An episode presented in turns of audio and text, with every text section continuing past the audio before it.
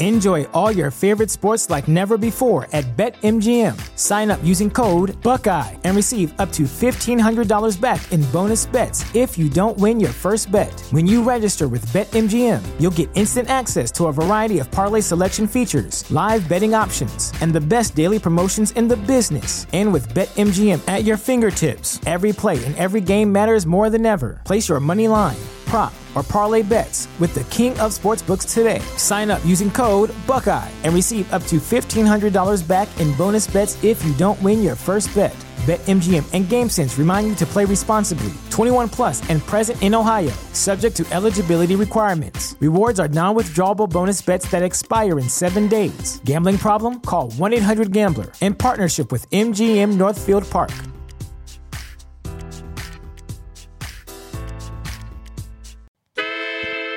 You are now listening to the hottest true crime podcast in the streets.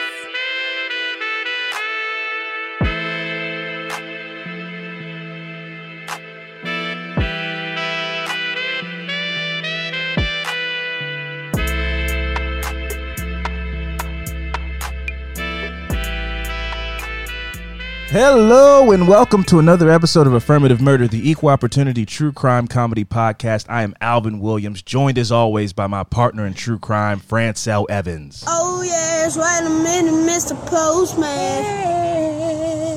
Yeah, man, I'm the mailman. Can't you tell, man? Gonna post to What up? Fran, my What's up, man? it is good to see you once again.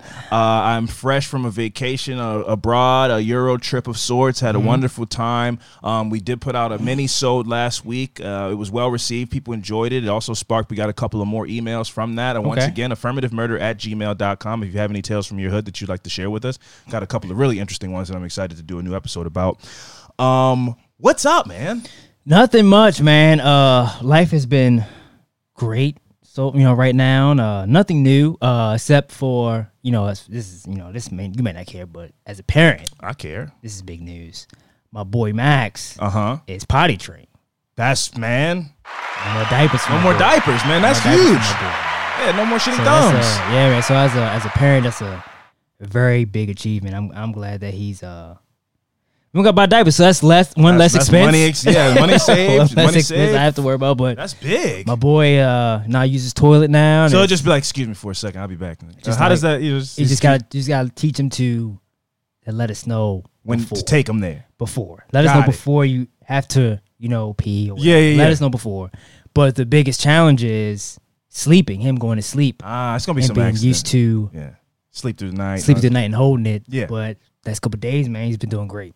That's awesome. I'm proud of him. No, that's beautiful. That's Yeah, yeah. that's beautiful. No, that's uh. But enough about me. yeah, uh huh. Because you're talking about some real domesticated type Yeah. of shit, and I was living, I was living fast and free. Yeah, and but I'm not trying to talk about Enough babies about and shit. All that. enough type- about me. Uh-huh. What a, you know? I, I'm happy to see you back. Yeah, man. Same. Uh, I wish you could have been. I there, maybe man. It was- have it was- I have like three friends. So Uh-huh. it's like if you're not here, I, I'm in the house chilling. so it's like I'm kind of living uh through you on Yeah. this trip. So Uh-huh. I mean, like, how was it, man? Man, oh man, let me break it down. Man. you don't know where to fun. begin?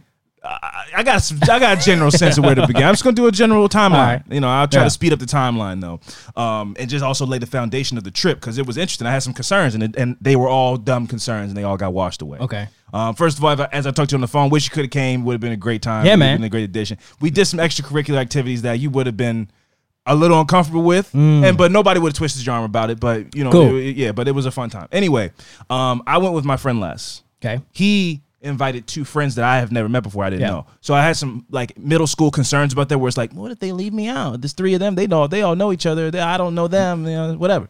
But then I said something in the lesson. This is this is gonna sound mad cocky, but I I don't I, I in hindsight, as the trip is completed, it was true. Yeah. I said something that in hindsight was very profound, Mm-hmm. and I think people should adapt it if they if they don't, you know, if they if they if they have any of these kind of concerns, they should adapt it into their life. As I, I when I was telling him about my concerns, I said, yeah, well, what are they like? Like, tell me about you know, how, what are their personalities like? This, that, Yeah. and the third. He's like, I don't know, man. Like, uh, you know, you, you, you know, they're like this, that. I was like, you know what? Don't even worry about telling me because you're my friend. Yeah. And so if you like them, there's some part of you in them Yeah. that I will like. I might not get all of them. Yeah. But there's some if you have a connection with them enough to bring them on a trip to Europe, Absolutely. I will find some part of Les in you that I can go, oh, we this we find this same thing funny, Yeah. or we like to dress like this, Yeah, or what. I'll find it Because no, no way he would put you in a situation where it's like these he people are awful. Yeah, exactly. Yeah, you're like- Why would I invite them? if- these people are terrible Yeah. people, and and let's all hang out for ten days. Exactly. Yeah. So once I thought that Yeah, to yeah, yeah. myself, you know, I was like that too. Where it's like, if he likes them, they're not going to be terrible Absolutely, people. yeah, yeah. But sometimes you don't gel with somebody else. Right. Like now, I will say, if you. It, like, cause sometimes you might have a friend who has friends like separate from you, and Mm-hmm. you guys might not click because of like maybe even some slight jealousy. Where it's like, well, this is my friend. Who are they? Why do they think they're more this person, this person's friend than me? This is my friend Yeah, yeah. if if if you are like not close with somebody that is a friend of your close friend you need to think about stripping that part away Mm-hmm. and then if that's the case if you still don't like this person then maybe you have outgrown the friend that you guys have in common Yeah. because you go this person who's my close friend has a ball with this person but i can't stand this person Yeah. how is that even possible you know and i feel like it's either you have something you need to get over with territorial friendship Mm-hmm. things or maybe you're just holding maybe you don't have that much in common with your friend but you guys just still talk about the old times all Yeah. like you guys never really dig into who you are today you guys just still living off the past Right. and sometimes that's it you're able to float off friendships like that for a long time which Yeah. is like we're just living off of the yesterdays Yeah. but today i don't know who you are today what you like to watch the food you like to eat none of that type of shit yeah. we're just living off of yesterday and that's why i don't like your friend because he's you he's you today and i don't like you today i don't even know you today i only Yeah. Mm-hmm. know you from third grade and we're still living in third grade times but anyway none of that was the case i got out we got out there on a tuesday I'm sorry. We left on a Tuesday. We left. We landed in Paris on a, on a Wednesday. It's, Mm-hmm. a, it's a six hour time difference ahead. So we landed in Paris at six in the morning. yeah. They lost my bag Yep. or they left my bag in New York. They, we had to change flights and stuff, and the bag missed the plane. So I land in Paris bright at the top of the day, and just had to live in the clothes I had on, right? Funky. Which which is uh, not funky, but they were funky by the end of that day because we well man we had a time. Yeah. First of all, it was like not hot. It was beautiful. It was like we got we caught a nice week where it was like between every day was between like seventy five and seventy eight. Mm, perfect. Oh man, and I'm talking about peak of the day. Yeah. Three, three o'clock That's is like this. Twelve o'clock is seventy five degrees. Yeah. It was beautiful. Yeah. So I didn't get that rank, you know, from having on my travel clothes Right. and having to do a full day in them. But anyway, we checked into a hostel. The hostel was super trendy, cool, and stuff like that. And then we just dropped our bags off and went out and explored the town. We caught the train. You can catch Is the metro. lockers or how does that? Yeah, they have, but our friends, our friends beat us there, or Les's friends beat us there. So we just put our stuff in their room. Gotcha. And then we organized for us to stay at the hostel that night as well. Okay. And we got the same room, Okay. which was which was very Is it easy. beds? So it's like It's uh bunk beds. Bunk? It's an eight. Okay, it's an eight bed. It's but every hostel's different. This was an eight bed room, but we had four of the beds, so we only ran into two people the rest of the time that were Mm-hmm. Sleeping in the other four beds available. So at, at the, any point, there was only six people, and everybody's chill. Nobody I didn't have any concerns about. My, my bag being on the Theft? bed, yeah, yeah, Oh, okay. but they also have lockers that you can lock your stuff up. So it was like whatever, cool. Put the bag, ah, baby, baby, man, we we we we living life. Everything's great. Yeah. and so I put my shit on the bed, and then we went out. We hopped on the metro, which was really easy to navigate and everything. And we went down to the Eiffel Tower, and it was gorgeous and huge and way bigger than the one in uh, Las Vegas. You know, because I had never seen it in person before. I didn't think that the one in Las Vegas was to scale. Obviously, it's next to the Empire State Building, fake Empire State Building. I didn't think the Empire State Building and the Eiffel Tower were this small. Yeah. But I'd only have a reference in person as Las Exactly. Vegas. Yeah. But when you get there, it's, it's huge and it's like breathtaking, you know? Mm. And walking around, everybody's so fashionable and stylish. I mean, obviously, Paris is big, so it's like some places are just regular people. Not Mm-hmm. everybody's like, and not everybody's walking in slow motion and super fashionable stuff. But we went and that's sat- I picture. but let me tell you, we went and got a drink and we stopped down. There's um there's like this roundabout with this cool statue. I can't remember what it's called right now, but people will know what I'm talking about. It's like a roundabout. The traffic's crazy, and this there's, there's a monument that is like a really famous part of Paris. I can't Okay. remember what it's called, but we got lunch around there. And while we were eating lunch, it was like Kanye West, like people dressed like Kanye West. People were wearing like you know like the sleeves are longer than your arms and that mm, type of masks. We saw several people wearing masks. I was like, oh, this shit is hot. I was like, this shit is high fashion. Like the mm. mask, like a full, like a mask with jewels on it. I don't mean like a, a COVID mask, mm. like a like Gotcha. a mask, Yeah, yeah. like. But going to just walk around on the streets, I was like, nah, I need my bag. Oh, high level, elegant. Oh, it was next level streetwear fashion to to eighteen thousandth degree. Jesus. Now I'm so and now I'm, I'm now I'm mad. I'm like I, I need my bag, bro. Now, Yeah. Granted, I don't have shit like that in my bag, but I got I got some shit in my bag. Yeah. I got some shit I came prepared to come to Paris for in my bag, and I didn't. You got like intermediate level type of weight. yeah, I got some starter level Yeah, where yeah, at least yeah. I look like I should be in the room. I'm not going to be. Nobody's going. to The cameras aren't going to start flashing, Yeah, but I yeah. don't look like Yeah. I just walked in here by accident. Yeah. Well, to be fair, you don't live there, so Fair. Yeah. And I wouldn't. Also, I'm not going to dress like that. I wouldn't want to look like the most stylish person in Paris because you are dressed like a dickhead. Then. I think you would. your the, your belly's out because the whole middle of your shirt's ripped and it's just falling off your shoulder. I think you would though. What? if you live there? Oh, maybe think the you would. influence would come. The Yeah, influence would absolutely. ca- I would find a balance. Yes. Because let me tell you, I ended up in another. Um, so I got my bag, and then we ended up leaving Paris the next day. Okay. Like the bag came the next day, and then we hopped on a train and we went to Zurich, Switzerland. Okay. The train, everything's super easy. So it took us like five hours to get from Paris to, to Switzerland. Oh Switzerland. shit, ain't bad. Yeah, it- it was maybe maybe even less than that. But then you get lit on the train. You just Yeah, drink yeah. on the train, laugh, whatever, and then flies. all of a sudden you're there. Yeah. We had to change over. Ended up in Zurich at like one o'clock that night. So we were like, it's kind of late. Let's go to bed and like start fresh in the morning because there were like techno clubs and stuff open. But I was like, eh, let's just crash and get a fresh start to the, the next day.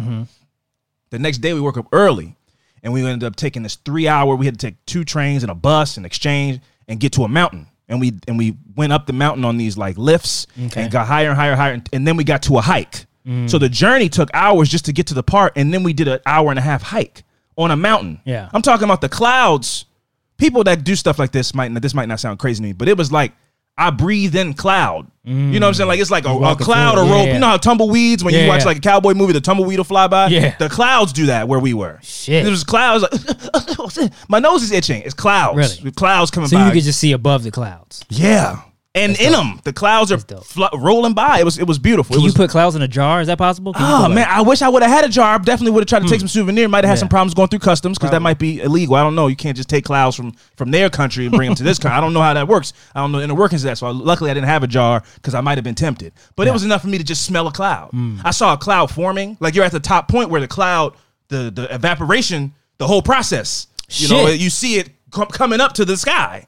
So great. it was wild. We were that high, That's right? experience. Yeah, and then we go do the hike and everything. And you, it's a casual hike that if I was just in a part of Maryland, it would be easy. But it- the hike was easy. But if, if you do fall, it's no chance of you falling because it's a light, nice wide path. Everything's Okay. fine. But if you do fall, the side of the of the edge is off of a fucking a cliff. Mm. So it's like it's it's almost like if I was walking on a bench, I would be fine. But if I was walking on the ledge of a building, you'd be terrified. It was that kind of thing. Like it's Mm. You had all the width, you had no chance of falling, but your heart pumping a little bit more when you you're looking to make sure you don't trip on a rock or Yeah. step weird and your ankle roll because you're like, man, shit, man, it's over. It. It's Yeah. no, it's no like, oh, I fell, man. Nah, it's gonna you're gonna roll off the Man. mountain until you die. Yeah. But I never had any real concerns, but it makes you more alert of where you're putting your feet and stuff. Right. And then and then it also makes you feel silly having those feelings because you walk past kids being like, kids are doing this hike because they live there. This is like their morning exercise. That's So you see kids doing this. It was just a beautiful experience, man. We did that. We ended up, you know, getting back. Took us a couple hours to get back to the hostel that we stayed at. But this hostel, it was just our one room. Okay. All of us were just in the one room by ourselves. We go out later that night. We end up going to one of those disco type of places. Place was open till five in the morning. Damn. Dance, had a good time, met some cool people. It was just a fun time. Next day we wake up and we go from Zurich to Munich, Germany. Mm. And we met up Les had a friend in Germany named Wesley. This dude was so fun and so nice. Mm. But one of the nights I called you because they were in a different zone. Yeah. I also learned on this trip, I learned about demon time. Right. Demon now, time. but not with the see these Instagram models that convince people that demon time is like, oh, I'm gonna post a twerk video on Instagram. No, no, no. I saw what real demon time was, and real demon time is like everybody that I was with. I was drunk too. I drank, but they were fucked up. And when you're on demon time, you're loud and belligerent, and everybody around you kind of repels away from you because they're like, mm-hmm. man, these people are obnoxious. Whatever. Yeah. But the people who don't repel and gravitate, that's demon time. They all they recognize other demons. Mm-hmm. When you're just like, I'm gonna sing really loud here for two minutes. Yeah. I'm gonna fucking stand on top of the bar. I, and so I'm trying to be the the mom of the of the of the group. And then eventually I was just like, you know what, fuck this, man. Like I'm not on demon time. I can recognize that people are like, oh my god, like they're really obnoxious. Yeah. And I'm seeing them repel, and then more demons come around. So I'm like. No, this is gonna get debaucherous. Like this is gonna get crazy, and that's not my that's not my vibe. I'm in the night. Yeah. I just haven't gotten there, and I'm not trying to play catch up Yeah. because I want to go home and go to sleep. So I ended up leaving them for that night. I called you and let them know, let you know, like yo, shit is there on a different vibe, a different vibe tonight, and I'm not down with it. So I went and, and uh, stayed at the Holiday Inn Express and had a great night. I chilled in the lobby for a little bit, met some cool people in the lobby. Okay. And uh, had a couple of drinks, and then I went up to my room and went to sleep. The next day, I woke up and I had a beautiful morning in Munich. I walked around. That's such a you move though. It's like you being like, I'm gonna just go out. I'm gonna just go back to the Oh, hotel I'm not- and yeah. sit in the lobby. I'm not here to ruin anybody's time. and relax. I'm not here to ruin anybody's Yeah. time because like somebody else might have been like, guys, you guys are being assholes. Stop it. I'm gonna leave and make a whole thing about it. Like I Yeah. was like, no, no, keep doing your thing. And if the police come, because that's in my mind, I'm like, something's gonna happen. Y'all gonna be in a fight. Somebody's gonna be like mad that y'all are being loud and on uh, they live in an apartment above this bar or something like Yeah. that. I was like, I don't want to be here to be the person because I have to be the person that's like, I'm sorry for them. Like I'm reasonable. Yeah. So I was like, I don't really feel like being that tonight. So I'm gonna catch you guys. Like, keep doing your thing. Stay on demon time. Yeah. Demon time away. I'm gonna time. go and do my own thing you know, and I'll Yeah. see you guys in the morning. And I had a beautiful. I woke up nice and early. I got the breakfast at the uh at the hotel. Shout out to Holiday Inn as, as well. Like they get a bad rep, but I had a great time. Got a great night's sleep. Watched a little bit of Minions. Fell asleep. Woke up. Got some breakfast. Yeah. Went and walked around. Just had a beautiful kind of like day in Germany. Stopped at a museum to get some coffee. Saw a bomb ass jacket made out of um the bags like the burlap bags that have coffee Yeah. beans come in. I was like, no, I need that. Yeah. Copped it right off the rack, threw it on. The lady cut the tag off. I was like, I'm wearing it out of here. Yeah. So, she's like, oh, oh, oh, wunderbar. Have a good day. I was like, yeah, thank you so much. Yeah, wunderbar to you too as well. Threw the jacket on, continued to walk because it was chilly. So it was like perfect to It's have perfect. the jacket Yeah, on. yeah, yeah. It's like 65. So I go walk, went, walked, ended up back at the place where they were having demon time. Beautiful in the daytime. For the things that they were doing, it was insane. I was like, you guys are you guys are slandering and fucking besmirching this beautiful area. It's Yeah. beautiful in the daytime.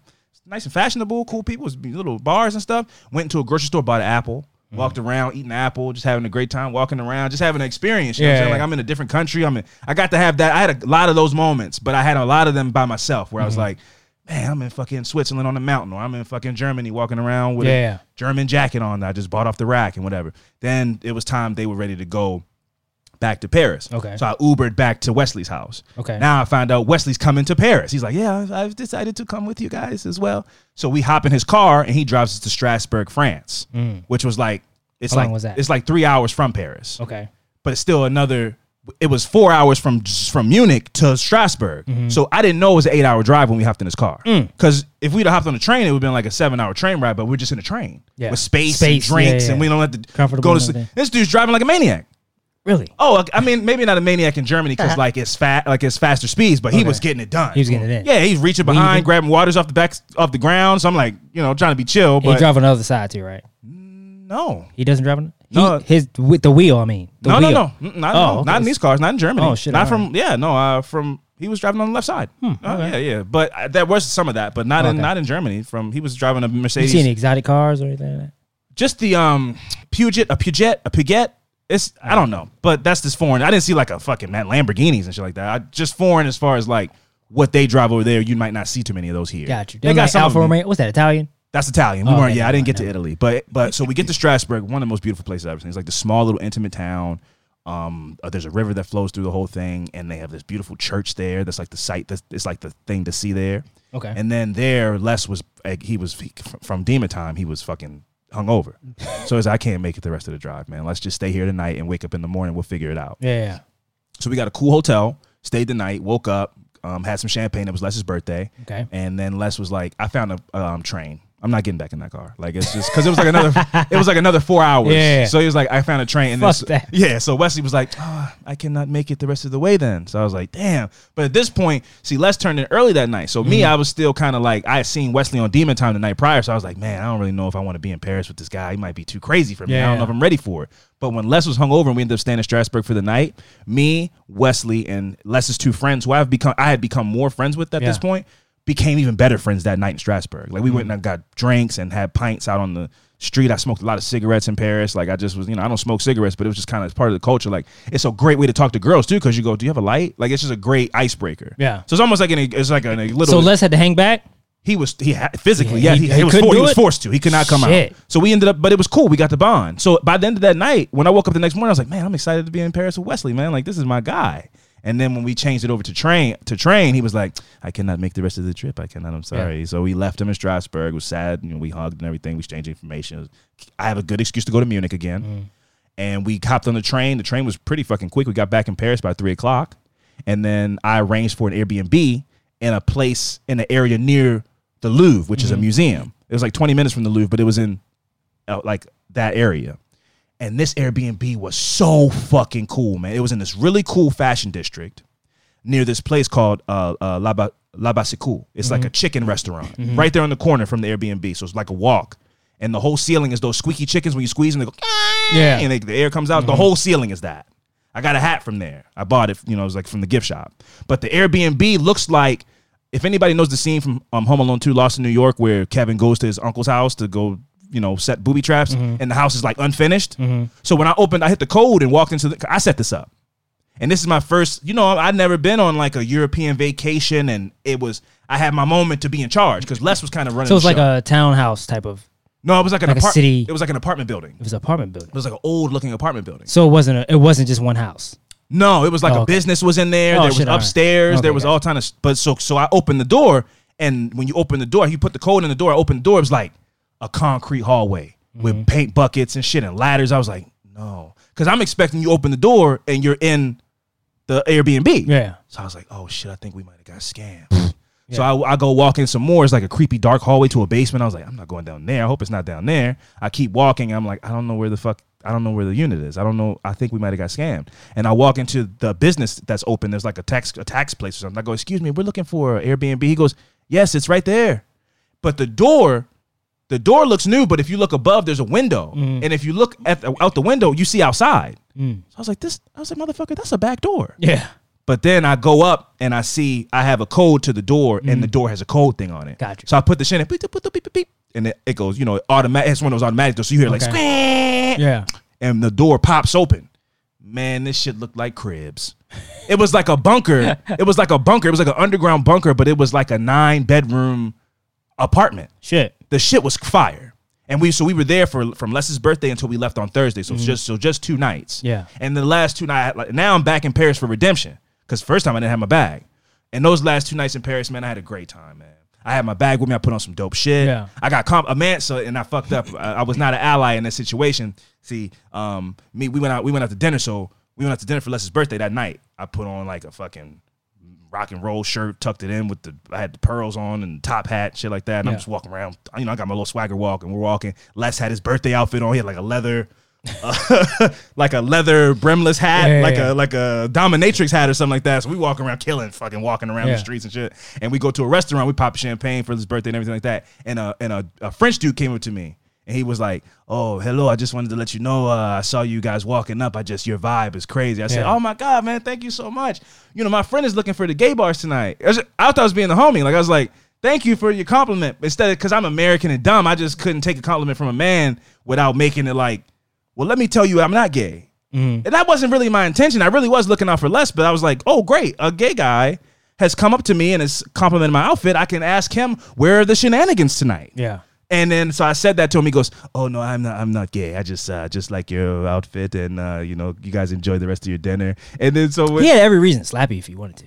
I know because it was so presumptive, man. He just he didn't even say like I'm sexy or he just was like, "Yo, I like your vibe." Like I saw you, and I put this shit on to, for people to like my. That's why I have people. Unbelievable. You leave that I American shit it. at home. Nah, I blew it, bro. Leave that I, American blew- shit at I home. should just been man. like, "Thank you. I like you, your man. I like outfit it. too." You Come- know, I man. know, bro. and I fumbled it, and they let me know when he walked away. He was like, they were like. Wow, man, you blew that. Just a nice compliment from a person. You- I was like, I was just trying to look out for my friend. I thought he might know where the gay bars are goodness, tonight. You might want to. We might all going to go to a gay bar or something for your birthday. I just thought he. It just. I know, and they let me know it for like the rest. That was like the joke for the rest of the night. Yeah. Like, wow, man, you really blew that. Like you could have just took it like a normal person and just been normal. I was like, I fucking know, man. It was, it was so dumb. My bad. But anyway, we enjoyed the rest of the dinner. We ended up going out. Everything in Paris is open until like 5 a.m. You can get a drink at a bar and they will serve you on the side of a, on a patio and you hear just laughter and joking around and we're talking to people and everything. It was so it was such it was so romantic is the only word I have. Like it was mm-hmm. like it was like a dream. Like it was beautiful. It was like it was five o'clock in the morning. I'm talking to people from Paris and just you know, telling stories and laughing and shit until five o'clock in the morning. And then we put everybody that we had met that night in an Uber and we went back to our, because it was all walking distance. We mm-hmm. walked back to our Airbnb and called it a night. We woke up the next day and we went and got tattoos. We all got weed tattooed in different places, just like to commem- commemorate the trip. And then we went out again that night and had another good time. And uh, it was like French French Independence Day. So Okay. a lot of people left town, but the people that were in town, you like go to you can go to a firehouse and like that's something to do with firemen. The, their their their their Independence Day has something to do with firemen. So you can go to like go to firehouse. There's people drinking and shit there. Anyway, long story short, it was a beautiful trip. Woke up the next day and then you know came home that Thursday. I had a beautiful time, and the only thing I could think of that whole time, like the flight back, I was like, bro, I'm moving to Paris, bro. I don't know how to do it, how I'm gonna do it, but like Yeah. I need to be in Paris at least visiting on a regular basis, eh, like every year. But I would absolutely move there as well. Yeah, it was the first thing you when we talked on the phone. I think when I was at the airport, that was like the first thing you said. Yeah. Yeah. It was like the women were so beautiful, the dudes were so cool and fashionable. Everywhere had, you know, the food didn't taste processed, and it was just such a the vibe of just like sitting on a uh sitting outside of a restaurant and just getting served beers or, or coffee or whatever like just and people watching like everything was just so different you know? It was like i had such a wonderful experience man. It was so eye-opening and enlightening. And i put a tweet out about this because i said something about basically about survivor's remorse, right? And it was only that was in reference to the night in uh, the night we got back. Les had a gig in Miami, Okay. so I stayed one extra night in Miami. Yeah. and he had a gig. And during his sound check, I went and got a nice dinner for myself. Good, I man. was poolside, the palm trees and shit. I got whatever I wanted to. I spent a couple hundred dollars on food Yeah. by, my, by myself. And while I'm enjoying the meal, the whole trip is coming across my mind, and I Mm-hmm. had a little tinge, just a little, little tinge of survivor's remorse because I, Yeah. go, I got cousins that are doing life in prison. I got my grandfather is going through this thing with dementia, and I don't think he's ever even been on a plane before. Mm-hmm. I don't, you know, my mom is, you know, she's done her thing, but there's some places she hasn't been yet, and I hope she gets to Yeah. go there. I'm just having all this stuff where I go like, why me? Like, why do I get to? Why am I getting to enjoy this when there's people that I know who don't get to enjoy it? You know, and so, but also that tinge of like sadness or whatever turns into like motivation because it's Yeah. like, well, let me, I'm gonna do it for them. Like Yeah. they don't get to do it, so I got to do it even more because there's so many people that don't get to do the stuff that I'm getting to do on Right. this trip and and in general. So you almost like it it's, it bums you out for a little second, and you go, nah, fuck that, go even go further. Yeah. You know. So it was um it was a hell of a trip, man. I'm glad you had a good, you know, a good trip. Um, And we're going to CrimeCon UK next year for sure. Not Yeah. even a question. I got to tag. You got to get a taste of that. Yeah. you got, you got to. also, you been you been on this trip, and I think what you did, which is probably like a lot of foreign people probably say when American people come there, is like you leave your mark as an American. Uh huh. You know what reciprocate means, right? Yeah. yeah, you like, you didn't know how to do, you didn't know how to do that. What do you mean? Like when somebody when somebody when somebody say, "Hey man, I like what you have on," you go, "Yeah, I, I like it. I like what you have on too." I know, but it. I was listen. It was my but- friend's but- but birthday, no, no, and so but I was listen, but trying to, listen, and but we didn't know listen. where the gay bars were. We didn't know where they were, so I was like, "This guy's coming to compliment me." So clearly, I mean, he must like my style. I, I just was like, maybe he must be gay. man, no. and that was that's American. I get it. I know, but I mean, And- like- and it was a brain fart. Like that's so dumb to think that, but in the moment, I was like, "Oh, how convenient! This guy has come up to us. Yeah. He can tell us where the gay Yeah, bars but are." the guy leave, would leave you and go, "Fucking." Yeah, American. American. Wow, it's fucking homophobic ass man. I was like, no, but I was so I wasn't like, yo, don't look at my. I was like, thank you so much. I said thank you. I, was, I, I really was genuinely. hilarious, though. That's I was genuinely appreciative, and it wasn't any kind of like homophobic anything. I just was like, oh, great, this guy's gay. He can tell me where I can take my gay friend for his birthday. I think it was because you maybe you was just like these people are like on a different level, fashion wise. Then you got the compliment. You was like, nah, man. Let me. I, you like you didn't want to take that compliment. Like you really didn't want to. Like you was trying to brush it off to be like, I'm a humble dude.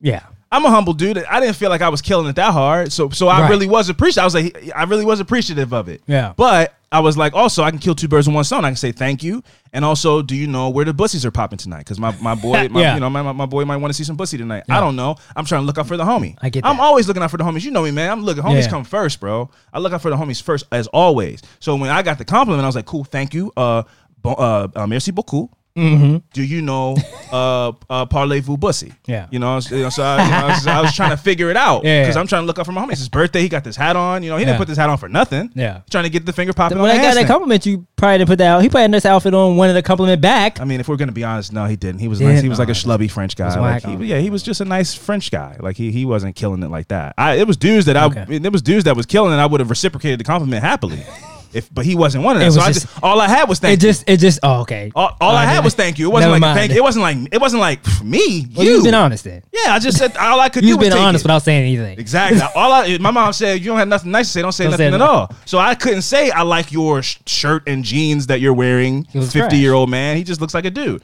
So I said, "Thank you so much. Do you know where the bussies are popping tonight?" From you know, what I'm saying like, "Thank you so much." Hmm. so. And and I ca- I caught the flight funny, forward man. because it was not progressive of me at all to just assume and just this guy. But that's France. France is like, no, no. If I think a man is handsome, I think this. person I tell them. Tell them, yeah. It's just a very. It's just way more open. Yeah. You know. And that was the American in me to be like, oh yeah, you're gay. Uh, well, can you? T- we're looking for directions to some a gay place, right? So hey, Les, he's gay. Like, and they all they all without doing it like put their hand. They didn't actually do it, but they might as well have put their hands over their eyes and put their heads down and be like, what a fucking this guy. What an embarrassment. Like, you know what I'm saying? Like it was like the, the most uncouth thing I could have done in that moment. Take a compliment and be like, oh, thanks, you're gay. Hey, do you know where gay stuff's happening tonight? Yeah, you don't have a lot of those moments. So I would def I would have bust your balls Nah, all the rest nah, of the day. because I'm more couth than that. Definitely, You know, yeah, I, yeah, yeah. use- I don't even. It was the combination of all the stuff. It was his birthday. You know, and we were in France. So I was just trying to be in my mind for the Yeah. se- for a second. I was like, I'm gonna be super progressive and be like, hey, we're down to go to a gay bar tonight. Do you know where? It was like I thought in my mind. I'm like, I'm gonna show my progression in Yeah. Paris and be like, we're going to a gay bar. We're looking for gay bars. But it was like he was like, oh no, I'm not gay. Uh, but you know, um, you know, good luck with that. And uh, you know, but I do like. And he was like, I still like. He was like, I still like your outfit, and it, but it ended abruptly after. that. He was like, I still yeah. like your outfit, but you have a good night. Thank you, guys. You know, I appreciate it. You know, I was like, oh man, but um, yeah, man, I would absolutely move to Paris in a heartbeat, bro. I had a fantastic time. Zurich was beautiful, and Munich was also um fantastic, man. Every place that we went, we met cool people and super nice people, and it was very welcoming. Even in the, the demon time in Munich was that I uh, uh, left, um, and it was just like, um, like I said, bro.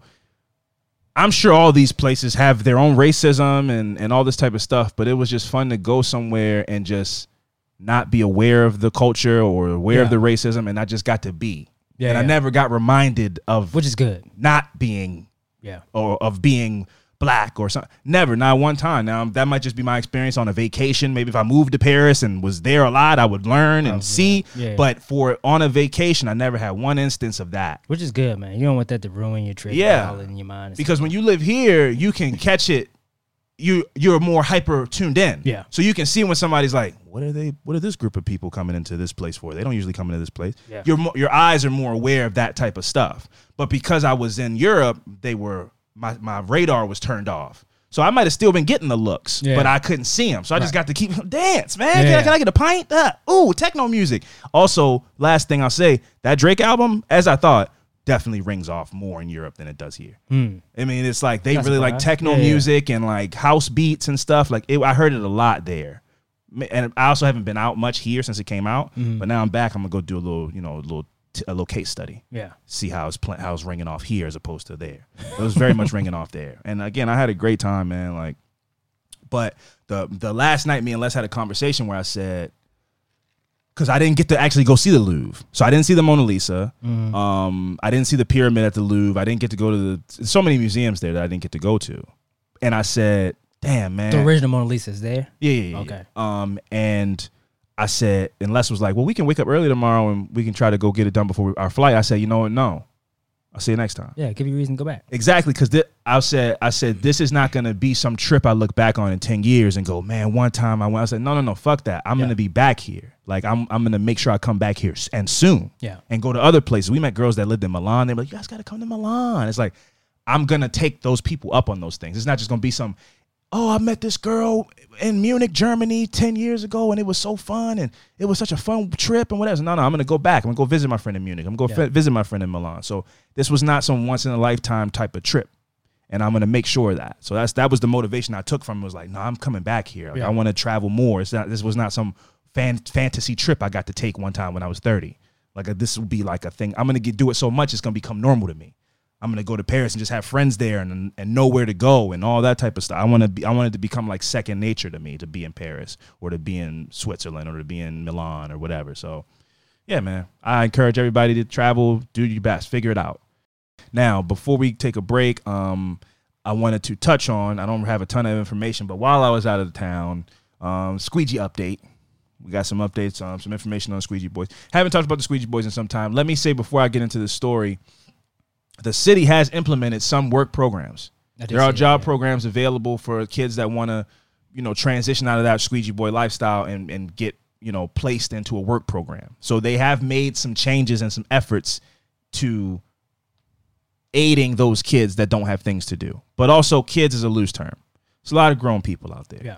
Now, what I also will say is, I'm not here to look down on any on anybody struggling, But at the same time, I'd be lying if I didn't say I've seen cars kicked. These are not. This is not. This is this. It varies from person to person, obviously. But like, the, this is not just some situation where it's kids just 11 year old kids looking for a couple of dollars and just nicely trying to spray windows and you know and and people don't like that it's like sometimes these people are aggressive it gets bad and uh, uh, last year i remember there was an incident where it turned out the the guy in the car was the aggressor and so i don't know if this is the situation as well so i don't want to touch on it too deeply but what happened was there was an incident on light street where a guy was in his car and for some reason that we don't know yet he jumped out of his car with a bat mm-hmm. now what I will say is, in my own personal experience of seeing people the way sometimes their cars get approached and stuff like that, I don't know if this guy was just some maniac that just was like, "Fuck, is that? Did you just spray my car with?" You know what I'm saying? Like, I don't want to say that his car was kicked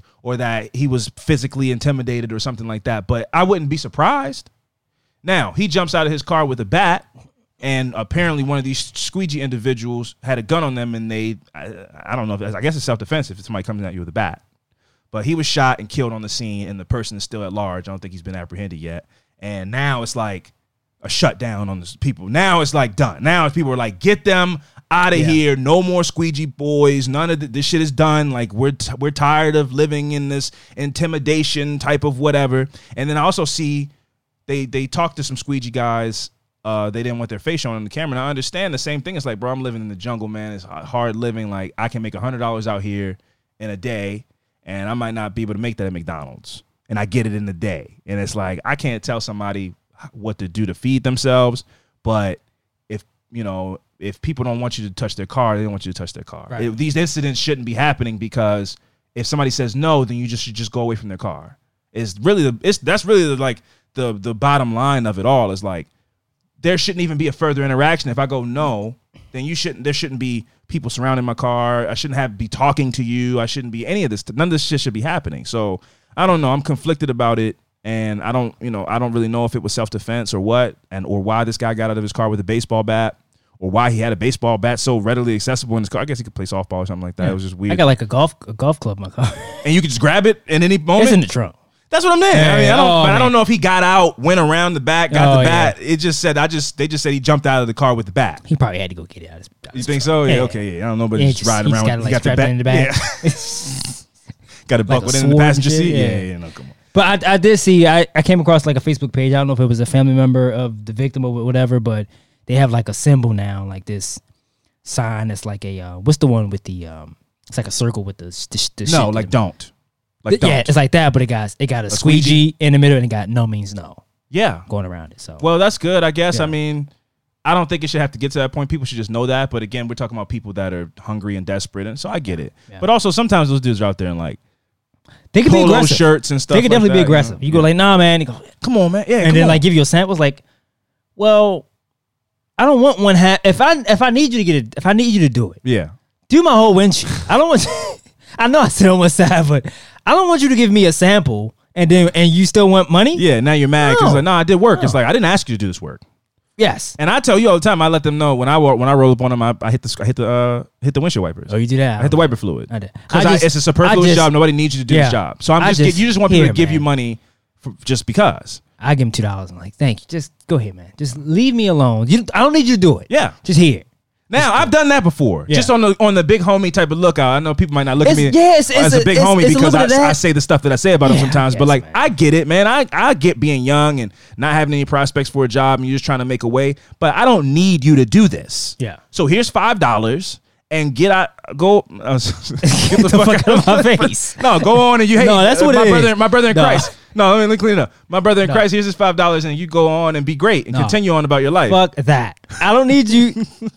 Big homie, sure. Go ahead, man. I'm, hey, man. Yeah, I'm looking at yeah, I go keep on but keeping- I give him some kind words like, leave hey, my car hey, the fuck head up. alone. Leave me alone. My family's in the car. Leave me alone. yeah. Cause I don't give a shit. I'll pull out. I'll pull out this club. I don't give a damn. I don't give a damn. I'll pull this club out. Yeah. Black, white. I don't care who you are. Do not touch my Don't car. touch my car. Leave my car alone. Absolutely. That's how I feel. don't give a fuck who you are. But what I do is I go, no, I'm good. Here's five dollars. You know what I'm saying? Keep your head up. You know what I mean? Listen, you know, God is great. You know, and, yeah, crack the crack the joint. Follow it. slip it through. Come on, bro. No, I put it down to give him some courtesy nah, and give him some kind words. I might even give him a dap. People are. I'm not doing that. You know, give him a dap. COVID. I'm not. Okay, this is okay. So I might not. have- No, I give him some I was gonna say I might not have given some money in a while. I might have been Yeah. pre-COVID that I was doing this. That's like th- Nah. three years ago.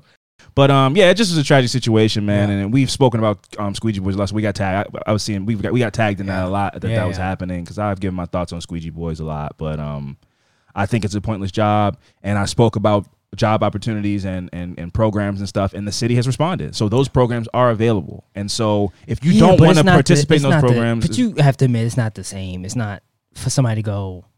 It's not fast money It's not fast money. I'm like, it's, it's it- then you're going into a commitment. I don't think they don't want to. no it's a job you got to show up to a I place can go and I can leave it if I got one. Yeah, they a lot of them are looking at themselves as like entrepreneurs. When they were saying it, they were like, "Yeah, you know, I you know I wake up early. I could probably make hundred dollars a day." It's like you have this planned out this way. You know, like Yeah. they look at it like a business, Yeah. but it's not, and that's the problem. Is like it's the same thing. I don't, I don't mean to compare it to it because these kids are not. Well, a lot of them aren't doing illegal activities. Like they're not kicking people's cars and getting in fights with people. Right. They're just doing the squeegee thing, and that's not illegal. At least I think it might be on the books illegal, honestly. To, to panhandle on public streets. I think it might be. But either way, they're not selling drugs. But I'm just comparing it to selling drugs because I know a lot of kids that sold drugs when I was in high school, and a lot of times they get you get a, you get addicted to or used to the money, and you start to forget that you're doing something illegal. so when you get in mm, trouble, it's like, wait, no, what? This is just my job. But it's like, no, no, you sell weed, man. Like you can't do that. But you get used to it, and you don't make plans to like, what's the rotation you're gonna, how you, how do you gonna move out of this? Yeah. You know, you're not saving any money. You're just spending money, buying shoes and all this type of shit. It's like, no, no, you shouldn't be doing this. So what's the end game? Yeah. No, I'm just gonna sell weed till I don't sell weed. I don't know till I make a million dollars. It's like you gotta have a plan because what you're doing is not legal. So if you're a squeegee boy, you make a hundred dollars a day. Are you trying to save a thousand dollars and then do this? You trying to save money and then start selling waters? Like, what's your plan? Is it? but you just do this every day? Yeah, it's Can't. not and it's not a business where it's like it it, it is a need for it. there is no need for it. There's That's no why I hit the, that's why I hit the wiper. I let them know. I like to let them know But and that's, see that's that my, my, point. car they make money on they make money on the fear of people going like Yes, don't just leave, me, alone. Just leave me alone. That's the only reason people give somebody with a squeegee in their hand money is like, oh no, here, leave. Thank you, thank you. Yeah. It's not like there's never been anybody that just hit a freshly hit a deer and their car is smeared in blood and they're like, oh my god, I wish somebody was around here with a dirty um, wiper Yeah. from a gas station and some bleach. Wow, what the seven of them? That's so crazy. Hey, can you guys get all this deer blood off my windshield? It's never been the case. Nobody's ever been in that need. It's never happened before. They're just giving you the money to tell you to go away. So like, go pool your money that you make. Go buy some cases of water and a cooler and some ice and sell some waters, bro. It's hot it's outside. hot, yeah. I'll buy water happily. Absolutely. You want to fucking sell? You want to? You want me to buy labor from you that I don't need? What are we doing? And now somebody's dead. Yeah. But this is the we this is the soapbox we get on every time. Yeah. And I you know so I don't want to jump on it again, man, because it's it is kids out there. There are kids out there, 15, 14 year old kids out there, but there's also 23 year old. There's some adults out there. There's some It's like, squeegee bro, men, yeah, squeegee men out like, there. You need to no. You got to find something else, champ. No. My brother in Christ, come on, man. Just go get the job. Just go get the commitment and get the job. Like, I understand, you know, oh, man, I don't want somebody to see me working. You'd rather somebody see you doing this than get a, jo- a job? Is it a pride? Like, some people, I guess, it's a pride, thing. Pride, yeah, something. man. But you'd rather see, some, you'd rather the girl you like see you pull up with a squeegee on the side of the road than, like, go get a job? Because these are able, able-bodied individuals I see a lot. I haven't not seen too many, like, squeegee boys that I go, they can't work. They just, you know, they are missing a leg or something where they would, they have a reason where I go, they might be on disability. Like I'm seeing a lot of young, youthful kids with energy. Not Also, it's like it's too many of them. Man. Like spread out. Why eight of y'all at one spot? it doesn't make it. None of it makes any sense. It does. None of it makes any sense. And uh, that's all I have to say on it. But rest in peace to that guy. And yeah. I'm Just don't touch my shit. That's all I care. Just leave my car alone, bro. Just leave my car alone. My car cleans itself. Um, and I'm, you know, I, I, I- I wish nothing but the best for that individual's families, and I hope that person's brought to justice. And I'm sure he was just a misguided kid, but not a kid. I don't know. He killed somebody, so justice has to be served, and you know, I hope that that happens. But it was, it was really, it really was tragic, man. So what we're gonna do is we're gonna take a quick break, and when we come back, we're gonna get into some fucked up shit. So stick around.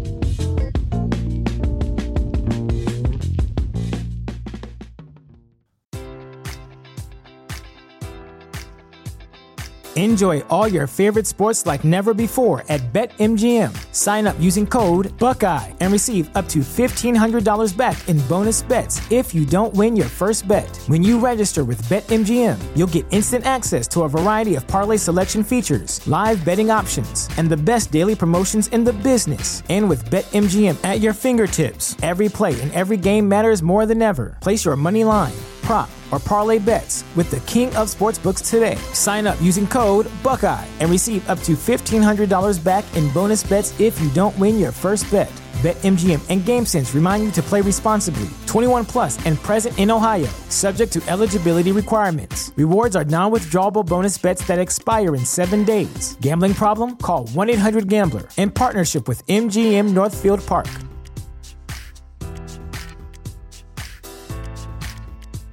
All right, and we are back. Fran, my affirmative murder this week is the story of Damon Lopez Chappelle. This research was done by our wonderful part-time researcher, Captain Jess. Shout out to Captain Jess. Keep doing your thing out there. We much appreciate the things that you do. Um, let's get this started. So, Damon Lopez Chappelle was born in 1960 in Washington State. Growing up, he was above average height. He was like 5'10", and he was in really good shape. Like he was yoked Okay. from a, from like a youthful age. He was like a big. What's the average height? Like five eight? I think average height is five seven. Oh, okay. Um, at least in the U.S. Mhm. it varies, but I think in the U.S. the average height is like five seven. So he even wanted to move to New York City to pursue a career as a professional boxer. Okay. So this guy was he was really in shape and, and, and like a pretty big guy. So Damon also had a pretty nasty temper. In August of 1978, he was put in jail for burglary. He spent the ages of 18 to 28 in and out of prison for various charges. Mm. He was in, out, paroled, back in, violated parole. Like it was a, a vicious cycle. And in July of 1984, Kenneth Goodwin, better known as Kenny, who was a drug dealer in Spokane, Washington, was murdered. He was beaten to death with evidence of both punching and kicking to his body. Mm. And Chappelle was out on he was out on parole at this time. His fingerprints were found in Kenny's apartment next to his body. Chappelle was the prime suspect, and detectives took the case to the county prosecutor twice, but both times were told they needed more evidence. Yeah. The case remained open, and Chappelle remained on the suspect list. Okay. In 1987, he was part of a work release program and was working in the Tri Cities of Washington. I don't know the names of the cities, but it's like, you know, this this kind of like all these cities that are all next to each other mm-hmm. in Washington. He was working for this program for that area, and then he ended up fle- he he fled that program and ended up going to Utah, where he was arrested in Salt Lake City. He was sent back to prison, and an, an, an additional 30 days was added to the remainder of his sentence. He was not a model prisoner. He received 146 infractions, including harassment and extorting other inmates. Damn. Uh, this I guy could was, just go in there and still be a problem. yeah, man. this guy's a bully. But you know something? When you are a bully in prison, you're a di- you're a different type of person. Mm-hmm. Like you still, because a lot of times people act tough on the streets, you know, because you can get a gun, that, or you got a gang behind you, or any of that type of, that type of stuff. But when you go behind the bars and use those are when you see the real alpha street dangerous individuals. You say he was a boxer. I'm I not mistaken? That He's a right? boxer, yeah, yeah. He's a yeah. professional boxer. No, he wasn't a professional boxer, but he was good with his hands. He wanted to be. He wanted He to wanted be to- one. okay. So he was just a naturally good fighter. Mm. Um, and he was not. He was uh, awful in prison. As a matter of fact, in, nine, in March of 1987, Chappelle was accused of raping another inmate. He was released from prison on July 14th, 1988, and was given a bus ticket to Spokane, where he said where he said his family was. On August 17th, 1988, Isabel Jones, who was a 57 year old apartment manager at Alexandria Apartments, which was about one mile from where Chappelle was staying in Spokane when he was sent when he was sent there after he got out, was found beaten to death with a knife wound to her face at the complex. She had been managing the complex along with her husband for around four months at the time of her murder. Her husband had owned a store but retired from that job to work with his wife at this apartment complex. So her husband of 39 years, named Glenn, left around 2 p.m. to run some errands and get a haircut. He returned around 4 p.m. and there was no sign of Isabel in their first floor apartment. Mm-hmm. After an hour, he began to worry and went looking for her. He found her in their office, which was a which was a renovated apartment down the hall. You know, I don't know if you ever like this brings back very vivid memories for me, like going um my mom when we would go find new places to live, you go and go sign a lease and you go to the leasing office and it's always like in a unit. It's like always Yeah, like, yeah, a, yeah. like a like it's like it looks like a and every when I was always a kid, I'd go, Man, this is really nice in here. Like, do they live here? Yeah. But it's just like a stage. It's just a staging to like this is what it would look like in one of the units. Yep. And so I know exactly what that's where he found her. He found her in one of those places where you go to be like, and this is where you sign your lease, but this is what you're this is a two they go like this is a two bedroom unit. This is like about what you would be living in. And he found his wife in one of the in their office, which was one of those type of situations. She was in a pool of blood. Her false teeth had been knocked out and were across the room. Mm. Glenn called for the help of a resident who was a nurse while waiting for help to arrive. Paramedics attended and found Isabel had a pulse, although it was a weak pulse. She died at Deaconess Medical Center about an hour later. There were no suspects. Robbery was a possible motive, but police were unclear if any money or goods were missing. The office was in shambles and it appeared that she had put up a fight. It was discovered that a butcher knife was missing from a gift box in a storage room. Another motive could have been revenge. She had called the police about a loud altercation in the neighboring parking lot the night before the murder and had provided a detailed statement along with the plate numbers of the people that were arguing. Mm. So there were some people that might have, you know, some disgruntled people might have come back Yeah. around. Was the was the uh, one of the first um, theories. None of the complex's residents reported hearing anything or seeing anyone unusual, and there were no signs of sexual assault. Detectives were interested in speaking to Chappelle about the murders. However, he failed to show up to two appointments to meet with authorities, and there wasn't enough evidence to bring him in. They needed to speak to him voluntarily.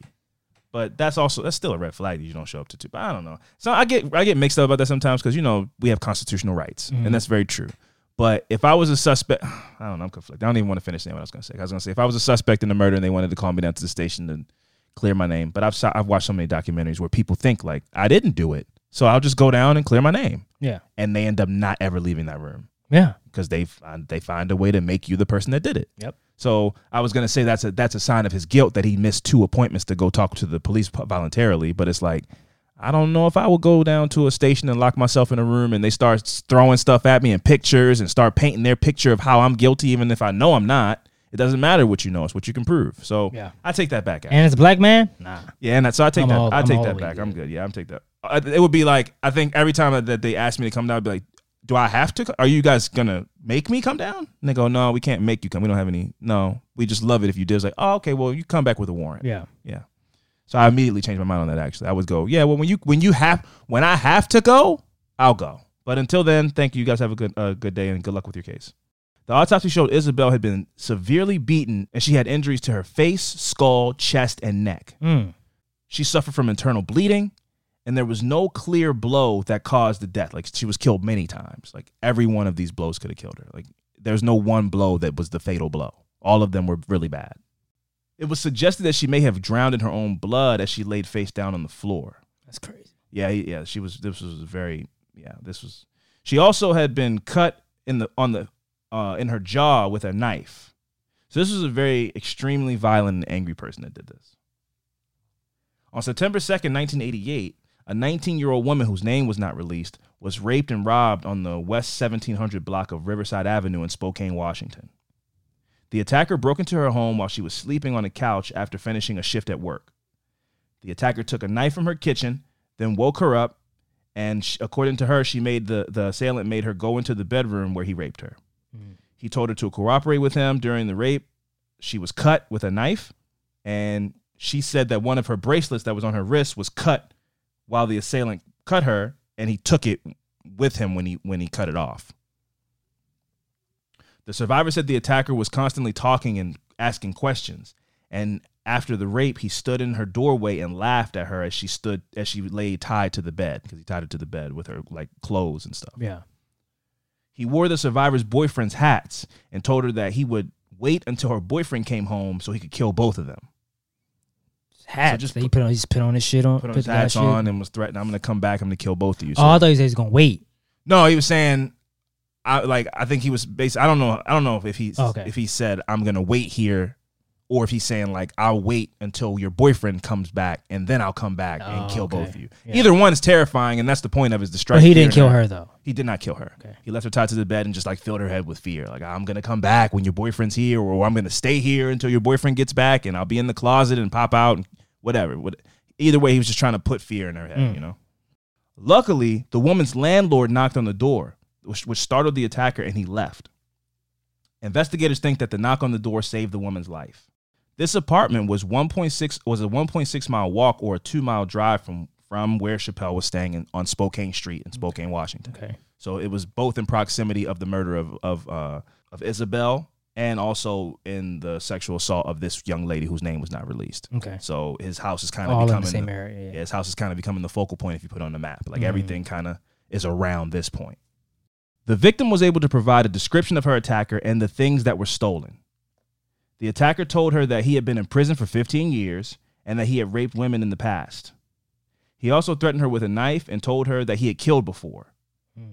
She was shown photos of men that matched the description, and she picked Chappelle out of out of a lineup, saying that she was 95% sure that he was the attacker. So I'm guessing his plan was to kill her if he was putting out that type of information. Uh, maybe possibly, and he got startled by the landlord. Yeah. yeah. So she, she, yeah. They said the, the detective said that they think that this knock on the door might have saved her. So yeah, I mean, you you're freely given that kind of information. She saw your face. Yeah. I'm sure the plan was to kill her. On September 8th, Chappelle was arrested for first degree rape and first degree burglary. He was held in jail after failing to post a $20,000 bail. And on September 10th, it was reported that Chappelle was also suspected in two murders. Mm.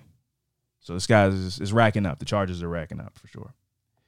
It was reported that police were initially searching Chappelle's room for evidence linking him to the rape when some evidence came to light.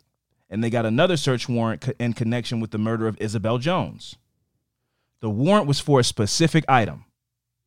The item in question was Isabel's wedding ring. It was a unique ring that had an inscription on it, so it was easily identifiable by Isabel's husband.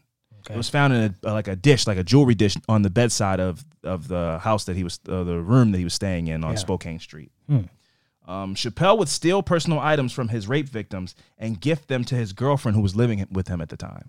Never heard that one before. Yeah, it's crazy, and like nobody ever has any questions. Like, yeah, wow, wow, uh, are we? Are you proposing? No, I just think it's a cute ring for you to have on. with- This, but this is a wedding ring, though. Yeah. No, but only if you. So you put in. You're putting labels on jewelry. It's just a nice jewelry. You can Yeah. wear it on your index finger. what was her whatever. name? The Uh, victim? Isabel. Isabel. Who was Isabel? Got Isabel You inside know, of uh. I know it says you, you Isabel, like you Isabel in my life, like you know, you, I, you, I find Yeah. guidance in you. You guide me the right directions. That's the sound, I- Isabel. But the letterings cost money per letter, so I just told him to do one L, just because to save some money on there. yeah. You believe that? You different. And clearly, this person was different because they were like, "Oh, thank you, that's so sweet, I Isabel," and they put it on their finger and they do do when got ice cream and shit. Right. Mean, It's all loose and yeah, shit. he's like, he's so romantic. I love Damon. He's so romantic. Bing, bing, he's falling off everywhere you go. wow, man. Yes. We've come across some real interesting people that have fallen for some some tales and and, and uh of the of, of a killer, man. Reports say that he was apartment hunting less than a block from Alexandria Apartments, which was where Isabel worked at, the, and that's where she was working at the day she was killed. During an interview, Chappelle said he didn't know if he went to Alexandria Apartments while apartment hunting that day. Then he said he looked at an apartment that day and Isabel was the person that showed him around. Before saying he couldn't be sure because he had went to so many different apartments to while he was doing his hunt.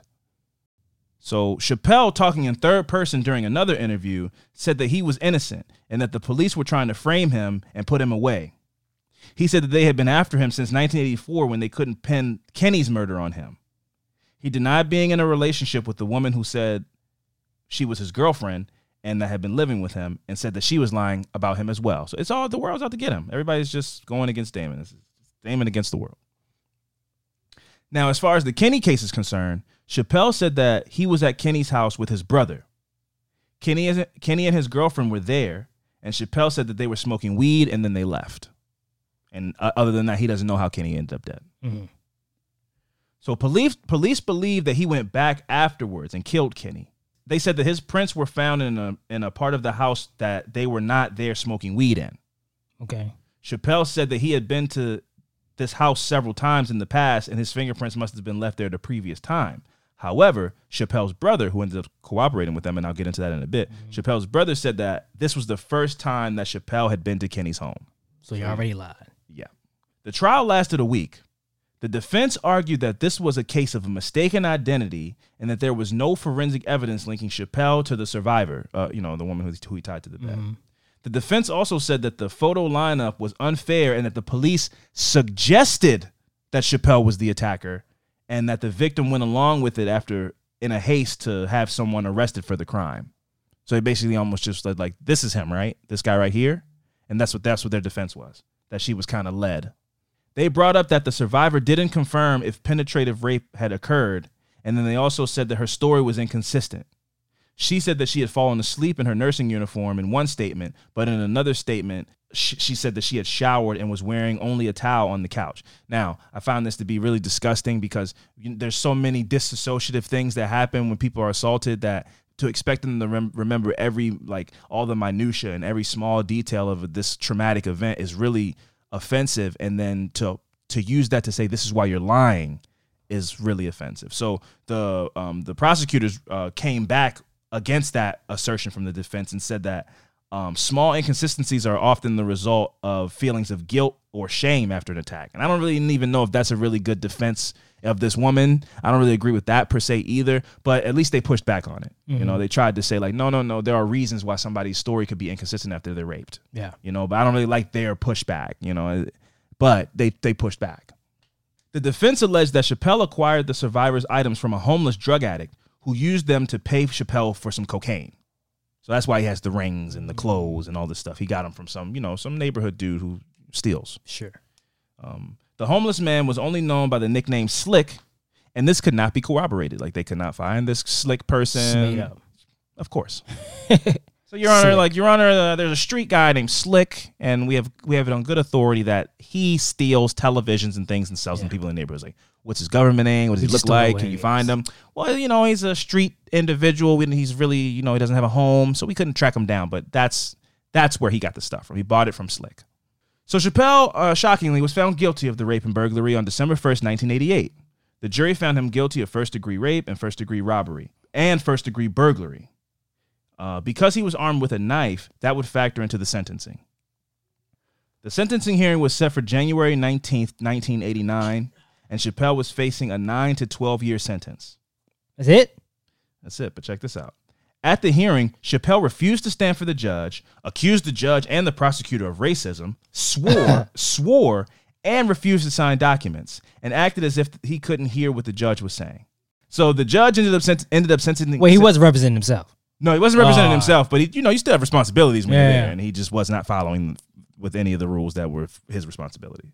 The judge ended up sentencing him to 25 years, which was more than double the expected sentence. But Yeah. you know, you act like that. It's the judge's discretion to add some stuff, or just like Mm-hmm. you, you, you don't have any contrition. You're not showing that you're sorry. Like, no, I'm gonna, I'm gonna take this into my own hands. Yeah.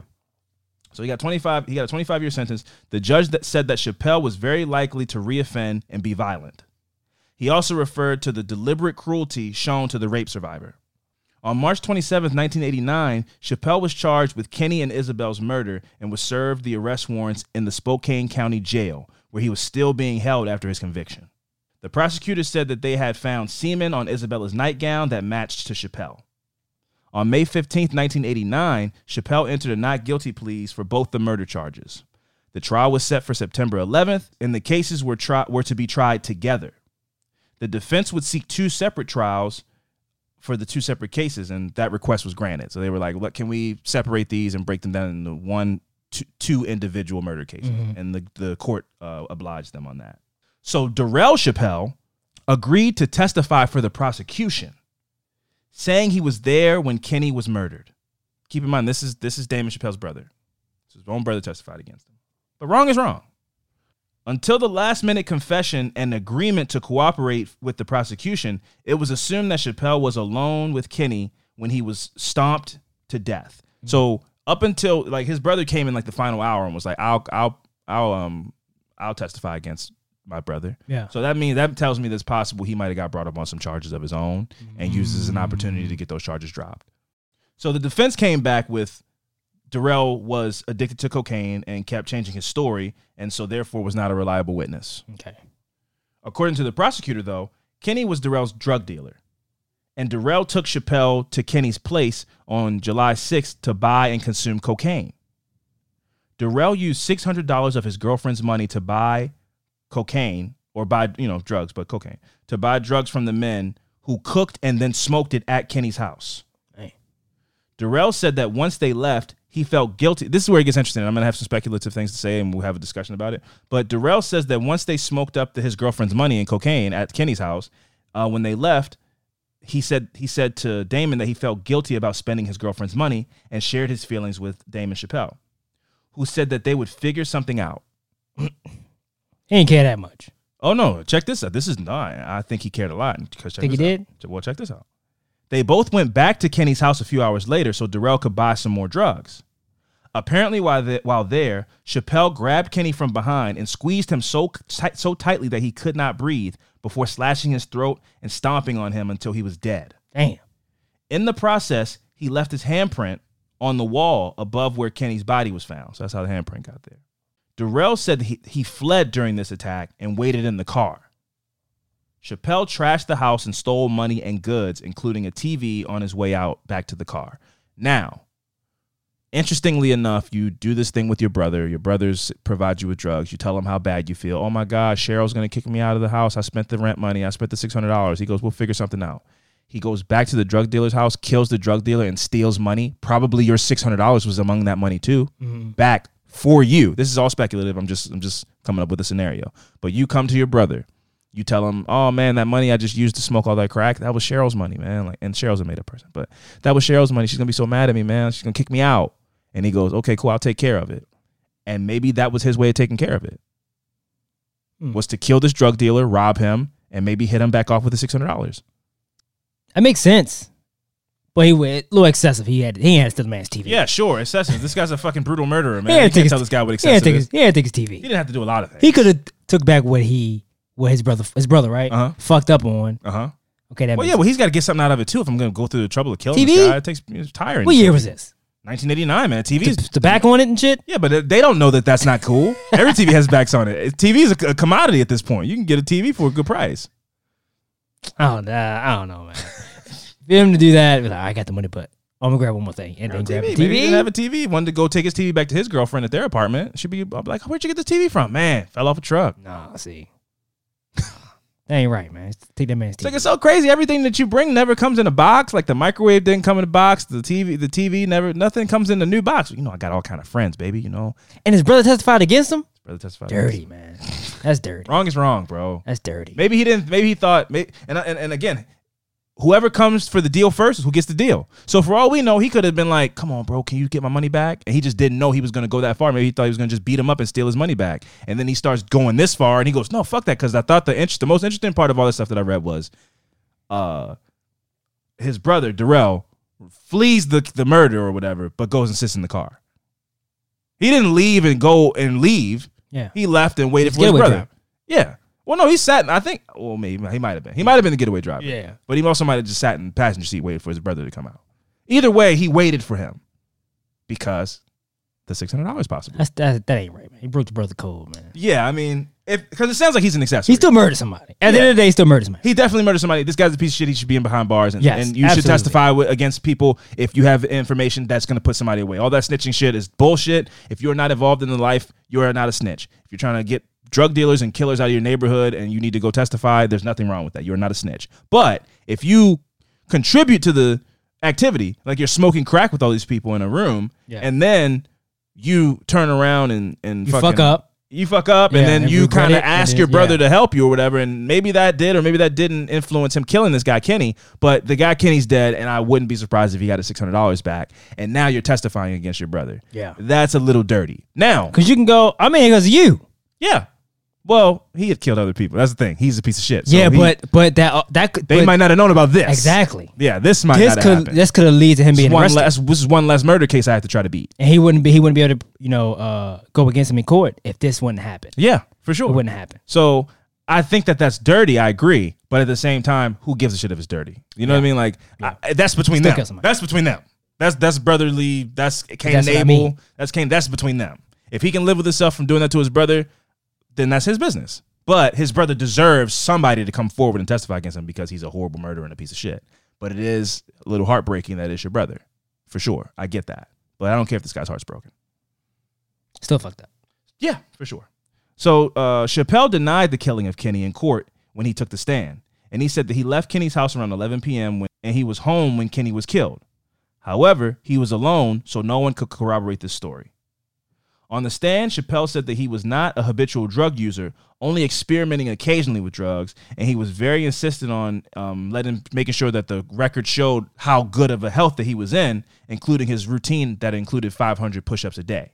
Damn. Yeah, so he was like, I listen, I might do a little coke from time to time, but I'm a health nut. You know, I, I eat tuna fish and I do 500 push-ups a day. I want to make sure the record reflects that. So on October 4th, 1989, Chappelle was found guilty of the murder of Kenny. The jury only took an afternoon to deliberate, and the prosecution said that the brother's testimony was key to getting the conviction. Next, he would face sentencing plus the trial for Isabel Jones.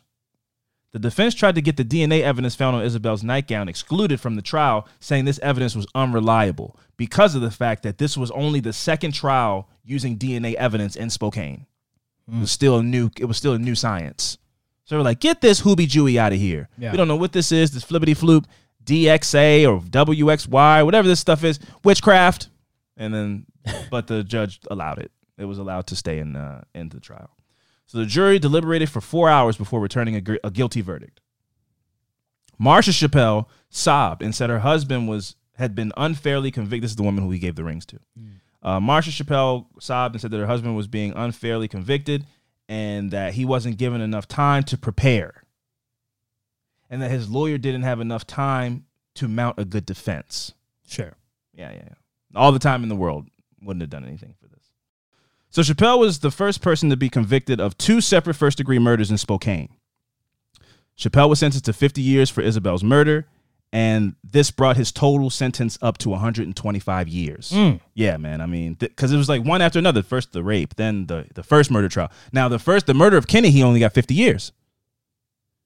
So now he's at it brought up to 125. So it's 25, 50, now another 50. Shit. So 125 years, yes. So in February of 1992, it was reported that another inmate snuck up on Chappelle while he was working out with him, or while he was working out, and hit him over the head with a barbell.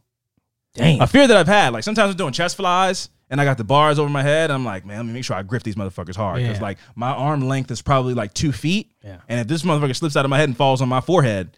It's a done deal. Yeah. And I work out in like the gym of, of my complex, so I would just be dead in there for like a day with my brain splashed. It'd be cra- it would be the most. People would be like, it would be a gruesome crime scene Yeah. for some kid going to the pool to come in and see that. Some twitching body with a, a bar- barbell in Mm. between his forehead. So I think about that constantly. I shouldn't be thinking about that kind of stuff when I'm working out, Yeah. but I do. It, it makes me grip them harder. If anything, it makes me grip them a lot harder. But um, yeah. So he got hit over the head with he got hit over the head with a barbell, man. But this is a guy that's in prison doing. He's a savage in prison.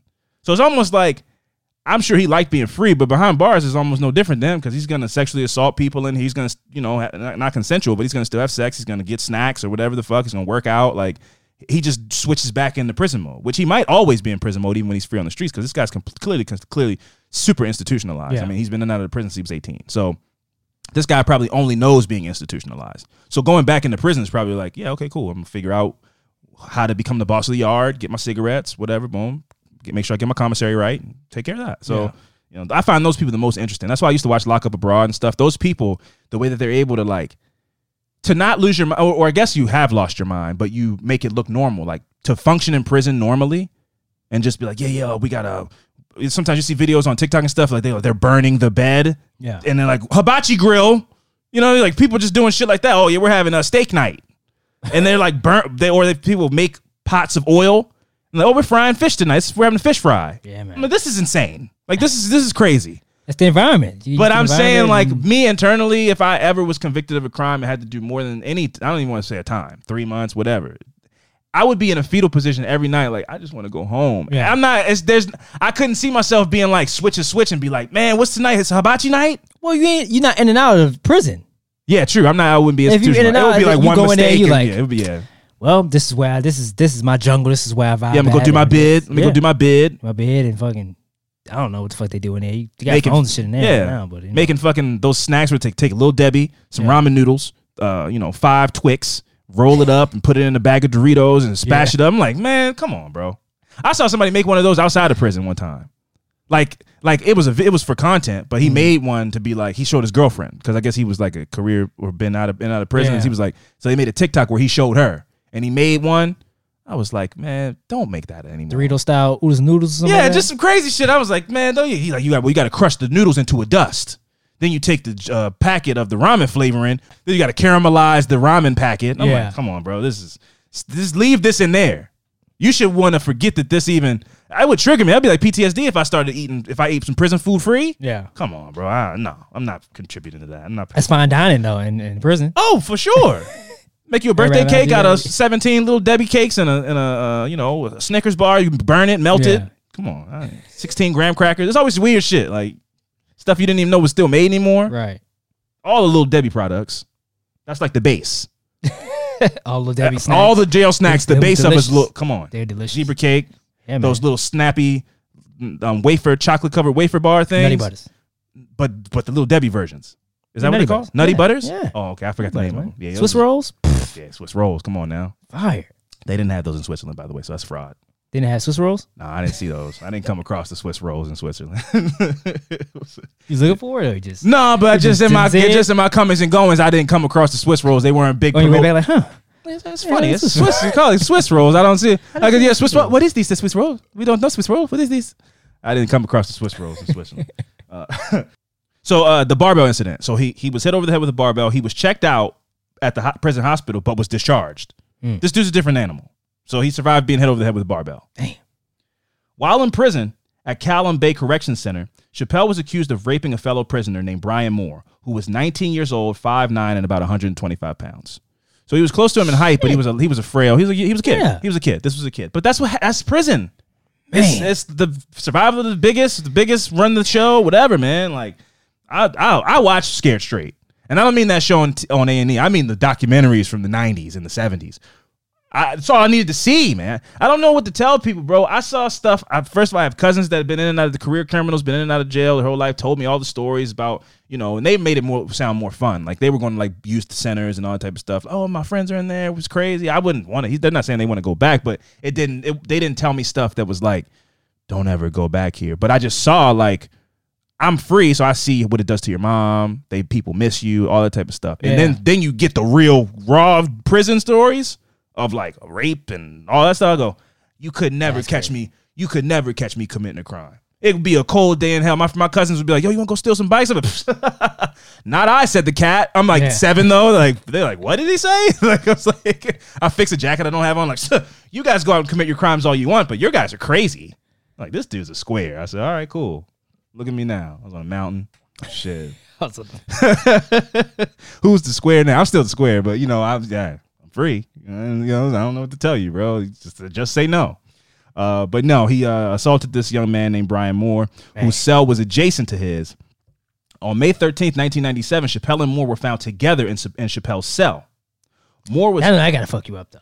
what? You get raped in jail, and then like you come out, and it's like Oh yeah, that's fuck you up. just being raped in general. But yeah, for sure. I mean, I'm talking about like men. Yes, yes, yes. That is a Yeah. yes because then you it probably becomes a a consistent thing. Yeah. Like you're his bitch, quote unquote. That's what they make it. So you're now mm. being like consistently raped by the same person. You're assailant. You're seeing them all the time. That fear is being struck into you until you're broken. That's crazy. Yeah, man. I don't know how you're supposed That to function after that kind of trauma, man. Yeah. It's, it's a fucking terrible cycle. And that's why a couple weeks ago, when I mentioned the thing about, oh, well, yeah, well, fucking good. I hope he has a terrible time in prison. I think it was a story I did about a, a guy that killed kids or something like that. And it was like, I had to fix myself because I go, nah, man, like that's still fucked up. Like, I, whatever happens to this person, I don't care. But like, I shouldn't be like, yeah, cool. Get raped in prison. All this shit. Get oil thrown on your face and all this. Don't drop This- the soap. Stuff like yeah, all that type of stuff. It's like, no, this is awful shit that shouldn't be happening to anybody. I understand we're more lenient or we're more like, yeah, cool, let it happen to this person if they did something terrible, but like, Yeah. I shouldn't be rooting for this. It's, this is these are terrible things. I will. Somebody that deserve it, I will. okay, I, res- I, and I, I respect it. I respect it. I, I respect it. I don't think it's anything you should just be like thrown out there just freely, just joking around. But yes, like, if it's somebody that deserves it, sure. killing kids, nah, man, fuck that. You deserve all the worst things in life. I got you. I got you. I got you. I got you. I got you. I get you. So, like I said, Chappelle and Moore were found in the same cell together, which is a major infraction. Um, is very much against the rules. So they were both taken, and um, charges were put against them. And they asked Moore if he was a assault. Just hanging out. Yeah, but you're not allowed to do that. Oh, It was after hours. Like they had to pop the cell. Like they had to open the cells. oh shit. Like you're not supposed to be in there once they they close the cells. So they were in there when the cells are closed. I mean, I guess if the doors are open, you can hang out. But now it's like bedtime or whatever. yeah. So he was found in there. He was like on his knees in a corner, and they took them and they separated them. And they asked more if he was assaulted, and he said no. But here's the thing that happened: after a couple hours, he changed his mind. And I think what happened was once they got him by himself, and then he was, he went along with the script, but he was mm. separate from Damon long enough that he was he had to think like, well, if I keep saying no, they're gonna put me back in the same cell. Like, This is the only shot I have. Yeah. So after a couple hours of being alone and being in the infirmary or whatever, he he ended up saying I was he, he raped me. Yeah. And then uh, Damon denied it and said that you he he only said that because he got caught in my room and he's not allowed to be in there. He doesn't want to get in trouble, which is not a very strong. That's a big leap. Yeah. So yeah, I, like what are you going to get? An extra ten days or something like that? You go, oh no, he raped me. That's a big leap, like to just save your ass from getting in trouble. Right. You know, like I don't know, like, but this is a guy that thinks he's smart and thinks he doesn't get caught, even though he's now in prison for 125 years. He shouldn't feel this way anymore, but he thinks he can lie his way out of this one. And he says, no, he just doesn't want to get in trouble because he was in my cell past hours. That's why he's saying I raped him. I didn't rape him, and then he ended up saying the sex was consensual. Because at first he said I didn't have sex with him at all. Yeah. Then he ended up saying, okay, well I did have sex with him, but it was consensual sex. And he's just saying that it wasn't because he was in my room. It just the guy's he's an idiot. He ends up being transported to the hospital for evidence collection, Damon, for evidence collection, and he was asked he asked to speak with his lawyer. The doctor began to collect evidence from Chappelle, but he would not consent to a rectal exam. He threatened to bite off the doctor's nose. What? Wait, who was this? Damon uh, Chappelle, the guy, the killer. He didn't want to. They took both of them to get DNA Right. swabs. Yeah. So I guess the guy Moore consented, but Damon was like, "I'm, I'm not, I'm not letting you swab my butt." Yeah. I, I that was the He's line. like, I'm gonna bite off your nose. that was the line for him. It's like if you come near my butt with a swab, I'm gonna bite your nose off. And I'm sure he said it a lot more aggressively and tough than I just said it. I said it kind of sassy, like I'll bite, I'll bite your fucking nose off if you come near. He's like, man, I'll bite you. I don't know how you say it tough, but you know what I'm saying. I'll bite you. You won't ever smell again. You wish you, you like how this room smells. What if you didn't have a nose? Come near my ass with that swab and you'll find out. He might have said it like that way with more bass or something. That's crazy. It's a crazy thing That's to say to somebody. wild shit to say. I'll bite your nose off, and now he means it.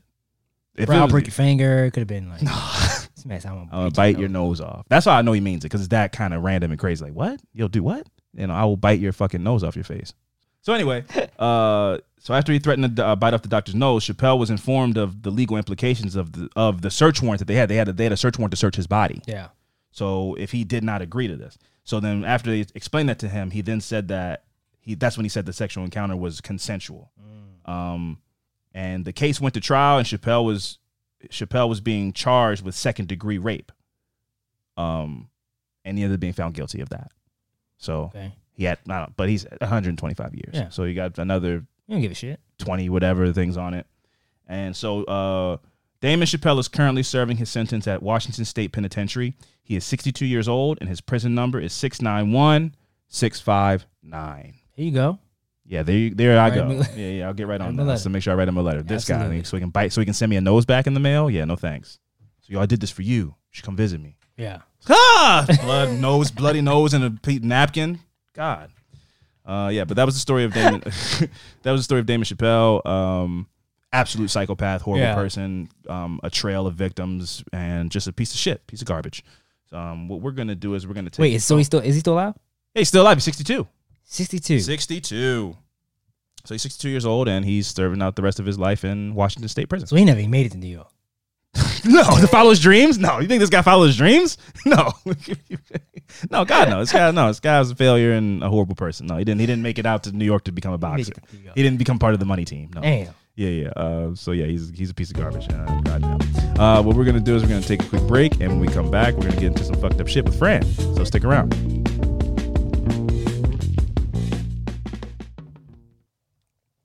Welcome back. It's my turn to go. Um, my affirmative murder this week is about the story of Homer Lee Jackson the third. Strong name, Homer? Homer Lee Jackson. Yeah, yeah. the third. So Homer Lee Jackson was born December 18th, 1959 in Berkeley, California. So little is known about his early life, but in the early 1970s, his family moved from moved to Portland, Oregon, Mm. where Jackson would remain for the rest of his life. Early on in childhood, he suffered from a variety of health issues, including congestive heart failure, Oh, as well as um, an- anterograde amnesia oh.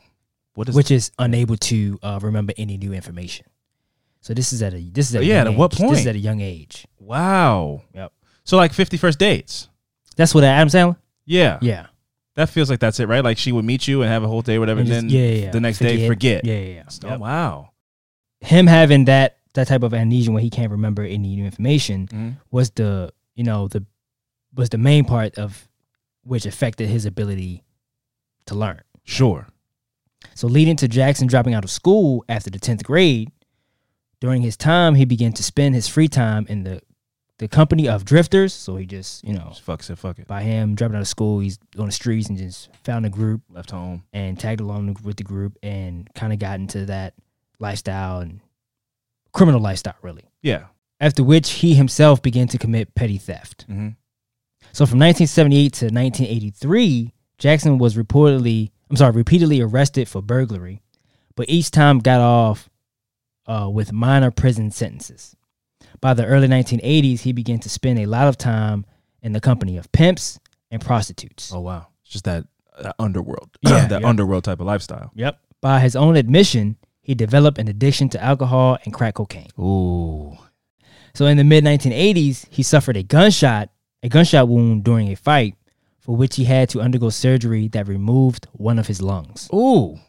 After this incident, Jackson waned off his addiction, which is you know which is good. It's Commendable. It's very commendable. Yeah. Stopped his criminal activities and got married. I'm sorry, and married twice. Okay. For the next few years, he worked in low skilled labor and did odd jobs. I don't like that term, but What yeah. low skilled labor? Yeah, I don't like that. I get it. I get what it's just a quick way to describe it, but like Yeah. it's not easy work to do those jobs. Like, I don't like. I don't like that term. But go ahead. I'm sorry. I get it. So after which he worked for Life Center, which is a charity that provided food and clothing to the homeless and needy. That's great. Give it back. Yeah, which had been organized by his grandmother. This guy sounds like a great guy. Yeah, mm, sure. Um, I mean, he's he's definitely guessing. turned I'm his life around. Sure, yeah. No, yeah. At I'm some point. I'm guessing, yeah. Right? Yeah, I'm sure. I wouldn't be doing a story, Yeah, but I got, yeah, to be a great- I got, I got, you. Guy sounds awesome. So then man. you open up a foundation where homeless people can, uh, you know, uh, all find new jobs. Like, man, let's thanks for that story, man. That's a great story. It's over and shit. the end. Uh, in the early 2000s, Jackson divorced his second wife and moved into an apartment in North Portland, where he gradually became very secluded, but was still regarded by friends and neighbors. A few years later, however, his mental condition began to quickly deteriorate, and by 2006, he was arrested twice on DUI and reckless driving charges. Later that year, he fired a rifle into the street through his apartment balcony um, to the apartment balcony door, and then and then he called the police, Oh, wow. claiming to claiming to the officers that an intruder had attempted to burglarize his apartment via climbing up the balcony. An inspection of the premises revealed nothing that could substantiate his claims. By the following year, Jackson had made s- several dozen calls to local police department, claiming that burglars had attempted to enter his apartment again and forced him to fire upon them. So this was, you know, a repeated incident that was Yeah. going on, right? Mm-hmm. Burglars, quote unquote, quote unquote, quote Yeah. unquote. Yep. So after police arrived, he refused to let them inside and threatened to beat them with a stick. The police. The police. This prompt this prompted the officers to enter the apartment and subdue him by force. All the while Jackson threatened to shoot them. Due to his erratic behavior, he was ordered to undergo a psychiatric evaluation. So they're like, man, this fucking some something's mentally wrong with this guy. Yeah. He's calling us and shooting guns out the fucking thing people's breaking his apartment. What does that sound like? Schizophrenia. Yep. like. which concluded that he was unfit to stand trial and instead should be treated at a mental health facility. Sure. After a four year treatment, Jackson was released. But with another evaluation diagnosing him with paranoid schizophrenia, from 2011 to 2015, Jackson did not work. He lived with relatives and lived on a monthly SSI disability check allowance of 759, $759 a month. During this period, he experienced problems with um, insomnia, took medication for depression, Mm. suffered from um, bouts of hypertension, and had difficulty walking.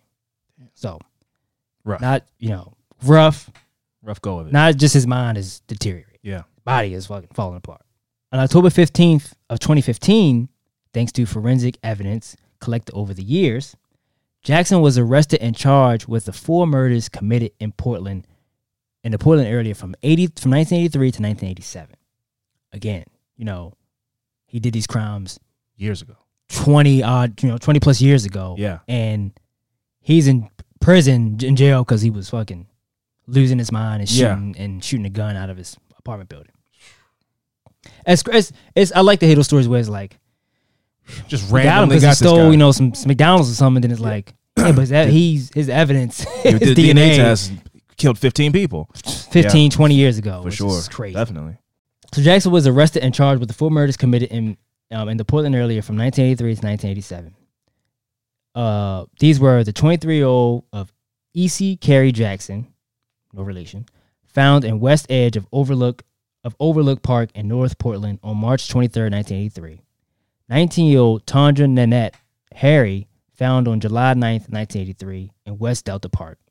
14 year old Angela Dina Anderson, whose body was found in a room of a vacant house on September 22nd of 1983, and 29 year old um, Latanja Lee Watts, whose body was found in, in some grass near a pedestrian bridge on March 18th, 1987. Wow. All those killed were sex trafficking victims forced into prostitution Wow. and each was sexually assaulted and strangled.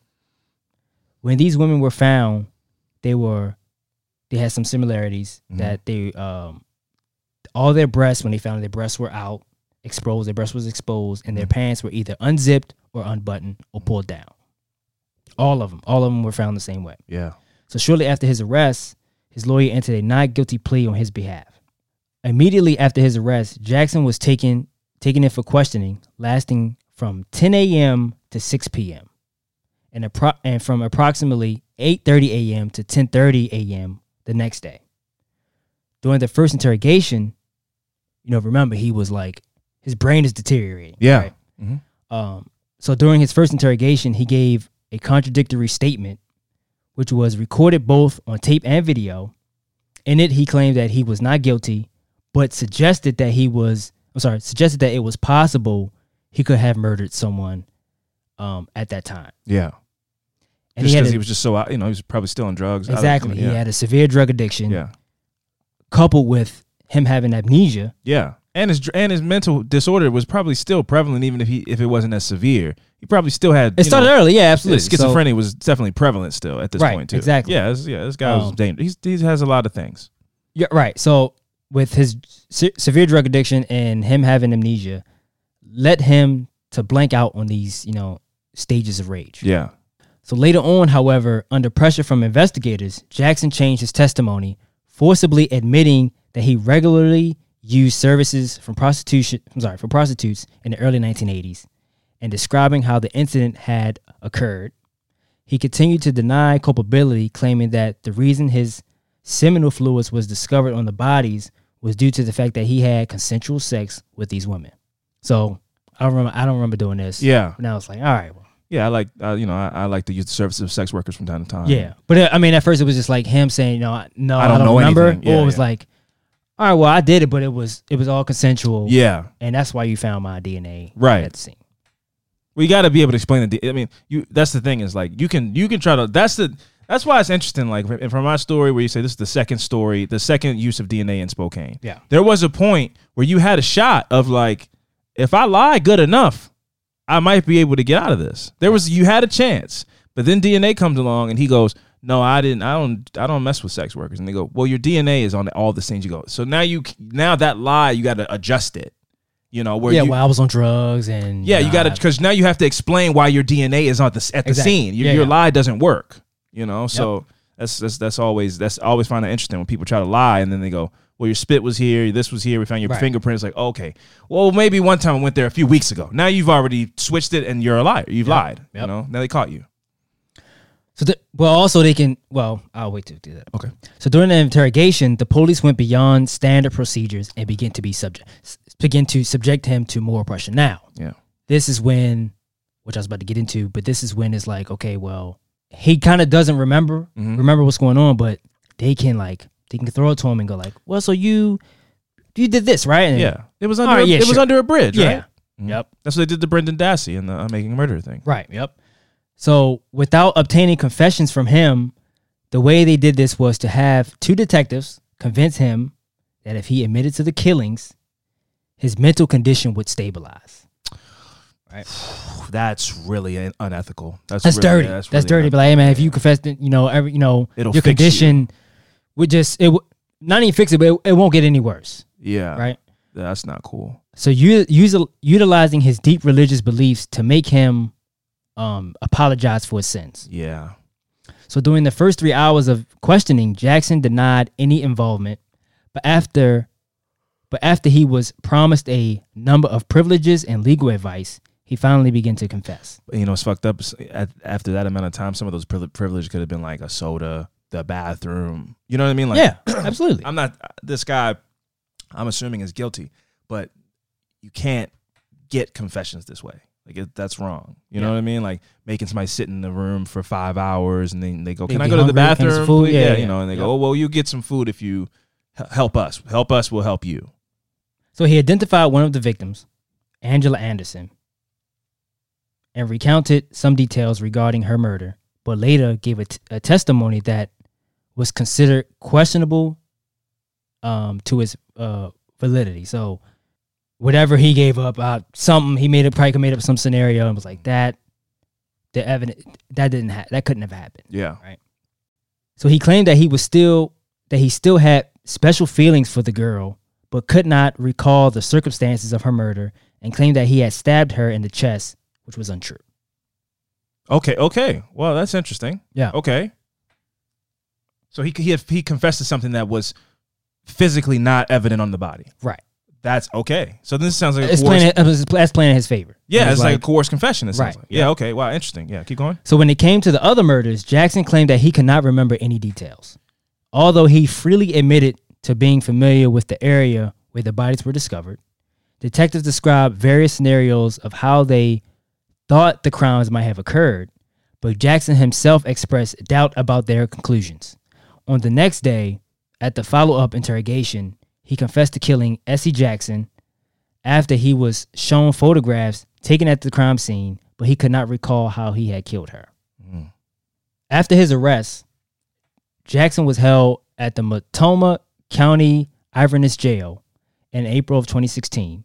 The Multnomah County District Attorney's Office completed the criminal case and sent it for review, but upon reviewing it, the defense attorney filed a motion to dismiss the case, demanding that their client be tried separately for each murder, as they considered the evidence presented to be circumstantial and questionable at best. So, for example, the epithelium particles found under Essie Jackson's fingernails were examined. Now, that's just um, thin tissue found forming in the outer layer of a body. Okay. So they test that, and with the results showing that the DNA found on them did not match Homer Jackson. The bloodstain found on her jeans also did not match his blood, leaving the confession as the only viable evidence, which was questioned due to Jackson's amnesia. Yes. Wow. This is interesting. Yep.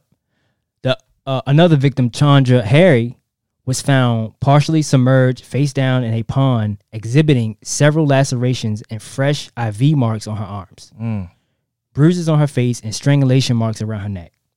The police also found paper towels with traces of semen and hairs on the victim's body that, according to the investigators, belonged to her killer. The forensic examination determined that the trace, the traces of the, bo- the bodily fluids did not belong to Jackson. While an examination of the epithelium particles from a torn trouser, trouser belt had inconclusive results, but with a high probability that indeed belonged to Jackson.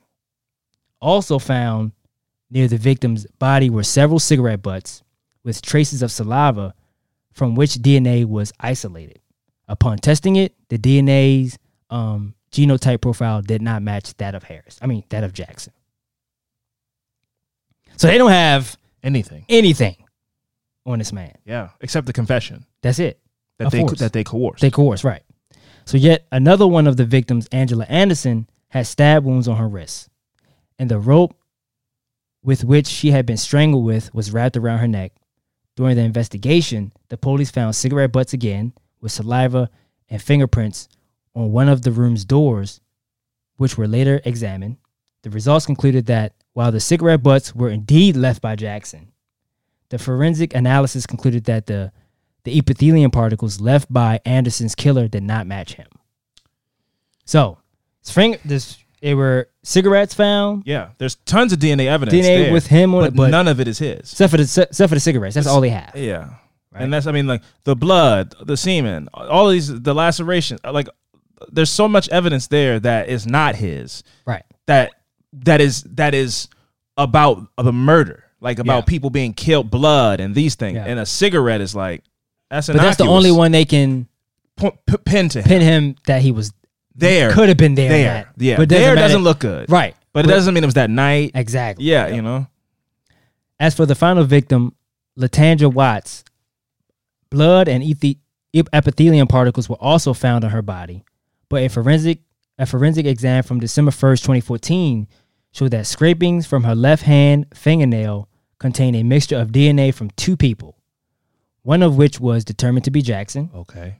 and his attorney pointed out that during the same procedure, the epithelium particles were also found on her scarf, which upon examination were revealed to belong to five different men. Oh. But again, none matched Jackson. Yeah, and he he has now said, I do use the services of sex workers. Right. So it doesn't necessarily. It's like, yeah, I I could have been a per, I could be a person whose DNA is on this woman's body, on this woman's clothes. Yep. That doesn't mean I killed them. Especially you find a scarf now that has five men's DNA on it. This sounds like I'm not going to jump ahead, Yeah. but this sounds like if he has a decent lawyer, he can beat this. Yeah. So I'm interested to see where this turns out because that's crazy. So likewise, blood and epithelium particles showed similar results, again finding that DNA of three men, but Jackson was not among them.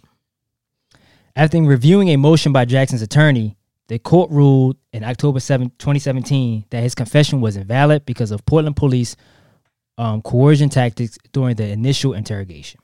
So he threw the confession out. Yep. So now they have nothing except a cigarette. Yep.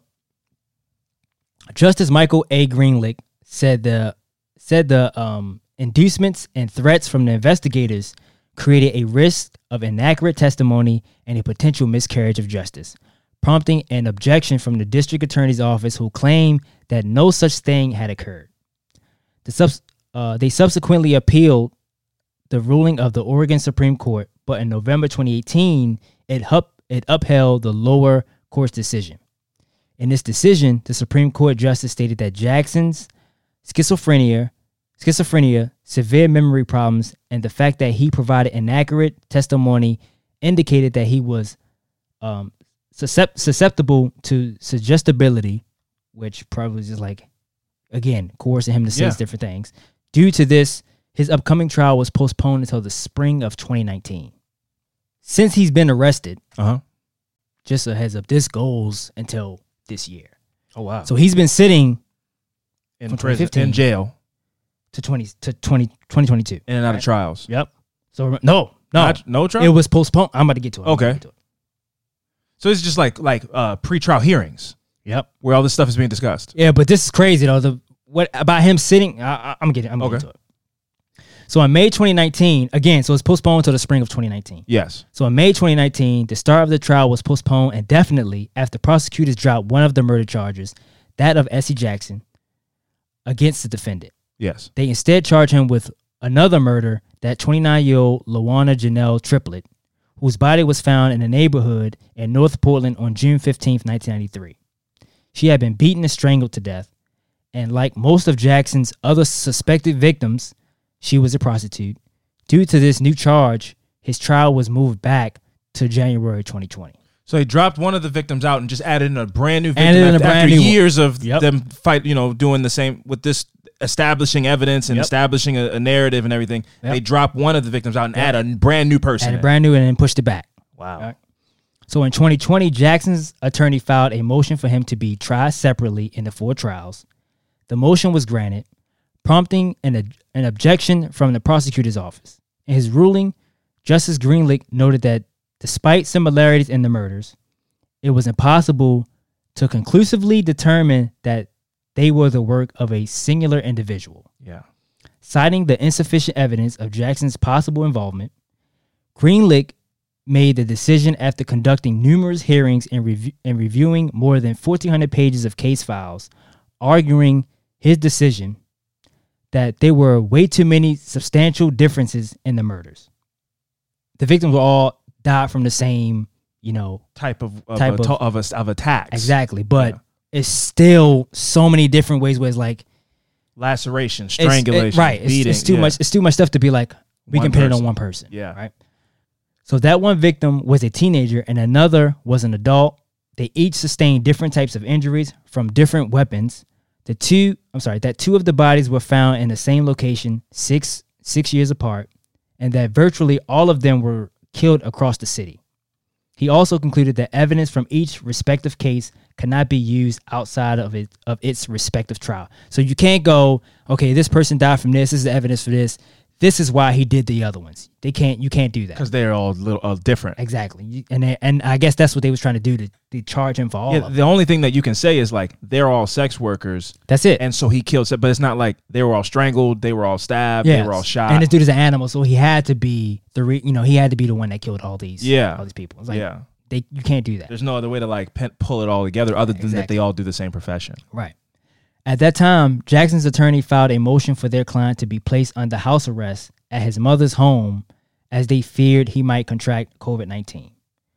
Wow, yeah, he's been he's Yeah, been man. this for a long time in the COVID era now. Yep. Wow. Due to his physical ailments, as he had already spent several days in an ICU with a high fever, he was subsequently diagnosed with pneumonia, but the defense motion was denied.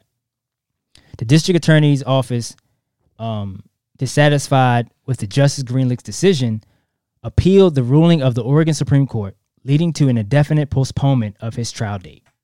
In November 2021, the Supreme Court rejected the appeal, after which the trial date was set for March 2022. So that was just a couple a couple months ago. Yeah. Right. So Jackson's trial began in January 2022 because there was a high probability he could be acquitted of most of the murders, but found guilty on at least one murder charge. Um, the, Maton- the County Prosecutor's Office offered him a plea deal, which Jackson accepted. As per the deal's terms, Jackson pleaded guilty to the murder of Harry, Anderson, Watts, and Triplett, and will be sentenced to six years and three months imprisonment on January 31st, 2022. He sat in jail from 2016 to 2022. That's good. But that's uh, that's time served. Time served. However, this accounted for time served, and he was released with time served.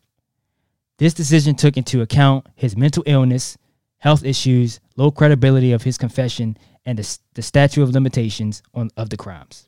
The verdict was heavily criticized by the victims' families, the victims' family members, who said that Jackson sh- should have received a harsher punishment for his crimes.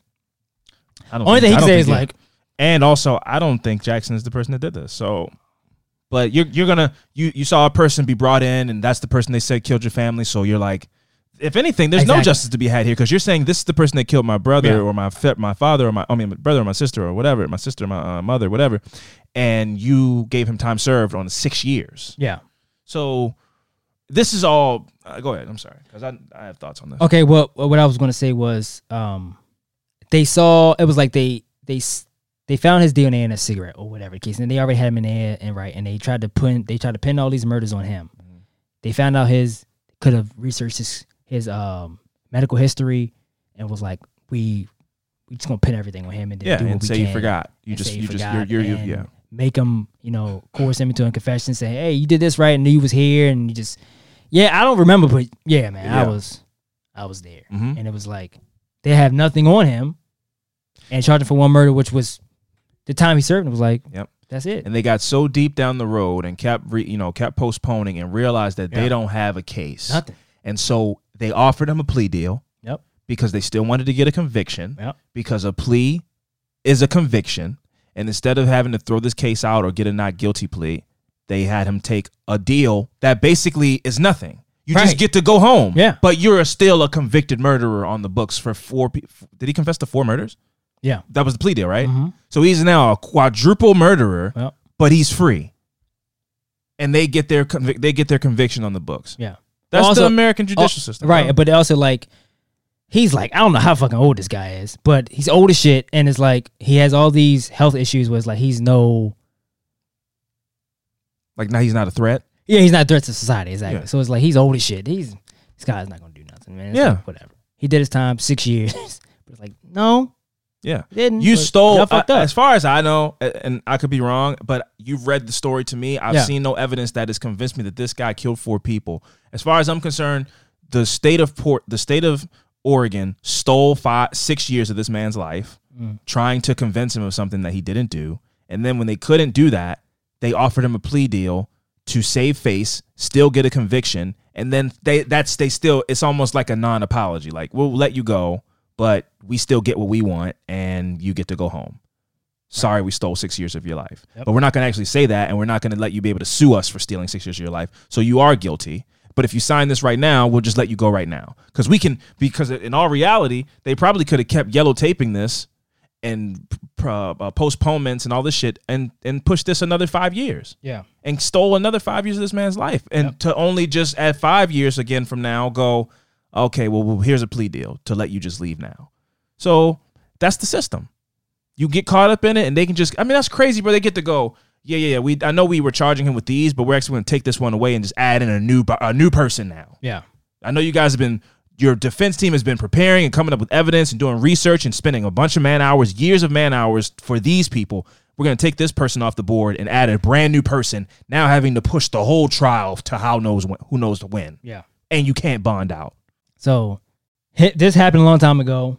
Them not being able to, you know, pin anything on him. Yeah. Him already serving time, and it was so goddamn long ago. It was like he's not. But his health definitely played in his favor. if, Sure. you know, it didn't hurt him at all, Yeah, but it definitely helped him out.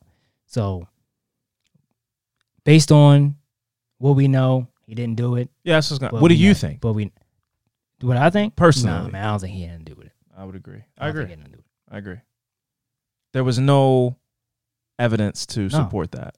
But that's fucked up though, man. He was like they tried to use his health and his um deteriorating memory to play in their favor to try Yeah. to depend it on him. But we've seen this multiple times and like like I said, this dude was you know He's still, I mean, he's still unlucky because he Yeah. still had to fucking go through all this shit, you know, Sure. and fucking to fight shit for his happened. life. Right, fight for his life. But I mean, I don't know if he's still alive now. I didn't say he passed away or anything, but again, this was like five months ago. Yeah. So He's in his 60s for sure. I mean, he's at least 64 years old. He was born in 1959. Yep. Yeah, it's true. Yep. Yep. Yeah, man. So that's the story of Homer. Homer. Uh, Lee Jackson. Me reading this, I was like, I didn't think he was gonna go this go this way. Yeah. Because you know when you just read find stories, you just see the headlines of this person is com- you know committed four murders of women. And it's like reading, you go, sex workers come involved. And you go, oh shit, I see where this is going. Yeah. It's like, ah man, this dude ain't. He couldn't pin nothing on this guy. Yeah.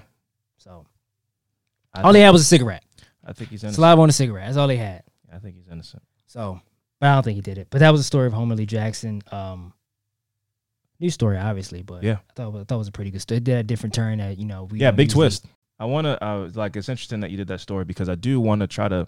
I've been talking to some people that I know in like in, in the industry, some friends and stuff that that do this, and I want to try to use our. I think there's more we can do with our platform, and I want to try to like start sharing stories of wrongful convictions, especially like people who are currently sitting in prison, and say like I have all the proof.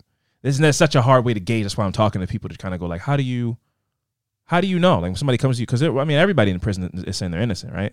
So you go, like, how do you know who the people are that you're gonna put your flag or put your stamp behind and go, mm-hmm. this person is innocent and they need to be free? Yeah. Because because you could be wrong sometimes. Yeah. And so I'm trying to learn that because I do I want to use this platform to try to spread those stories. I feel like that, that like that's something that we could be doing to help, you know, because we talk about it and stuff and wrongful convictions and people being, you know, railroaded by the system and stuff. But it's like I don't know how to how do you find those people and how do you vet them to go, yeah, no, I mean, I guess you have to like listen to their story, you know, and and you you decide like you find the evidence if they have the evidence and you make that decision. But it's like I I feel like I want to try to use our platform for some version of that. I don't know mm-hmm. what it would be, but I feel like we could really help get those stories out there because there's a lot of people sitting in prison right now that if they get if they're like if I went before a judge right now I could prove my innocence. I just can't get before a judge. Mm-hmm. I used up all my appeals, you know. So it's interesting that you did that story because Yeah. that's sad, man. That guy he had to he had to plead out. He pled guilty to four murders. Now he got to go f- be free, and he's old, and I'm, he's probably not looking for a job or anything Yeah. like that. But let's say he was 25 years old, Yeah. and was a quadruple murderer on paper, but free. He's never working anywhere. Right. You know, his life is done. So it's interesting, man. I'm, I'm definitely uh, looking to get more in onto that side of things. I think we could use this platform to help in that in that regard.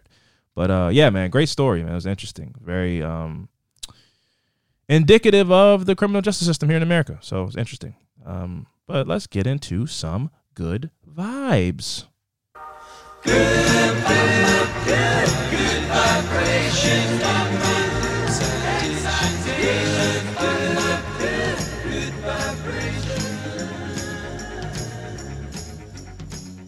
Fran, who's going first on this thing?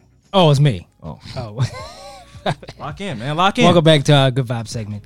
Um, so my good vibe is a tourist survives 18 hours at sea by clinging to a soccer ball. Oh wow.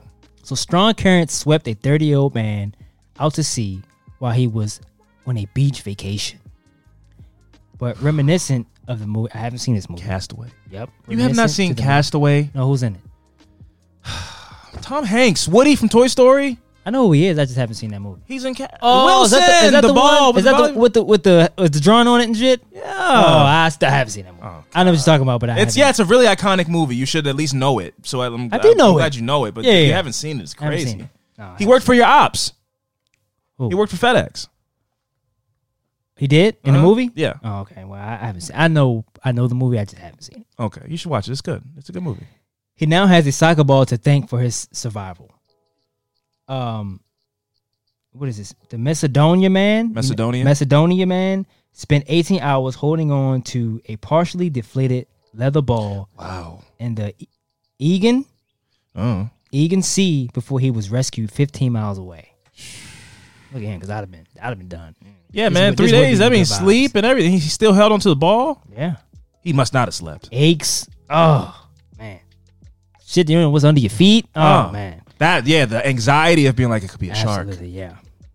Uh, though a Oh good no, the anxiety of midnight in the middle of the ocean or the sea. dark I as guess. shit. No light, nothing. probably stayed up. You know how man. dark it is when you're on those cruise ship. You look out and it's not. You can't even see in front of your face. Can't see Imagine front of being in face. that. In that, you could be hit by a boat. Oh, Come past, you don't even know they can't see you. Um, so though a good swimmer, Ivan was growing tired when he when his luck changed. I bet. And the rainbow colored ball came floating toward him. That's crazy. oh, so he didn't even have the he ball didn't from even have it from the jump. That's why. That's God.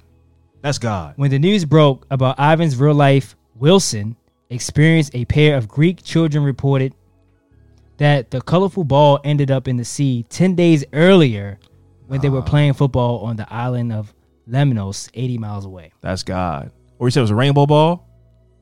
Right, yeah. That's the gays. Ivan Ivan was shout out to all the gay homies out there. They looked out. yeah. Ivan was spotted by a Greek Air Force helicopter involved in a search team that was also looking for Ivan's friend who hasn't been found. Oh, that's tragic. Which is tragic, yeah.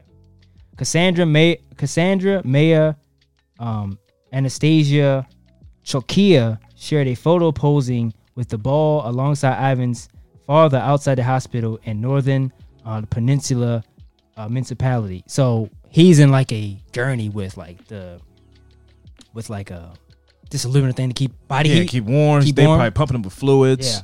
Um, Wow. A ball that got lost 10 days earlier just floated up to him while he Yeah, was f- struggling to survive in the middle keep of the that. sea. Keep Oh, that. yeah, that's going in the frame. keep that. But man, that'd have been it for me. I'd have been like, fuck No. You trying to tread water for three days? I can't swim. So before the ball Oh, even yeah, got there, I'd have been done. Yeah, it's done. It's done. It's over for me. So I can, shit. I, yeah, I can swim all right, but the idea that you're treading water and if you stop treading water, you aches. sink and drown, like Jack from the Titanic. yeah. That's so Body scary. getting ache and everything. Because you don't like 18 hours? Drowning is one of the worst ways to go. Yeah. and you're you're literally fighting to You not by drown. yourself?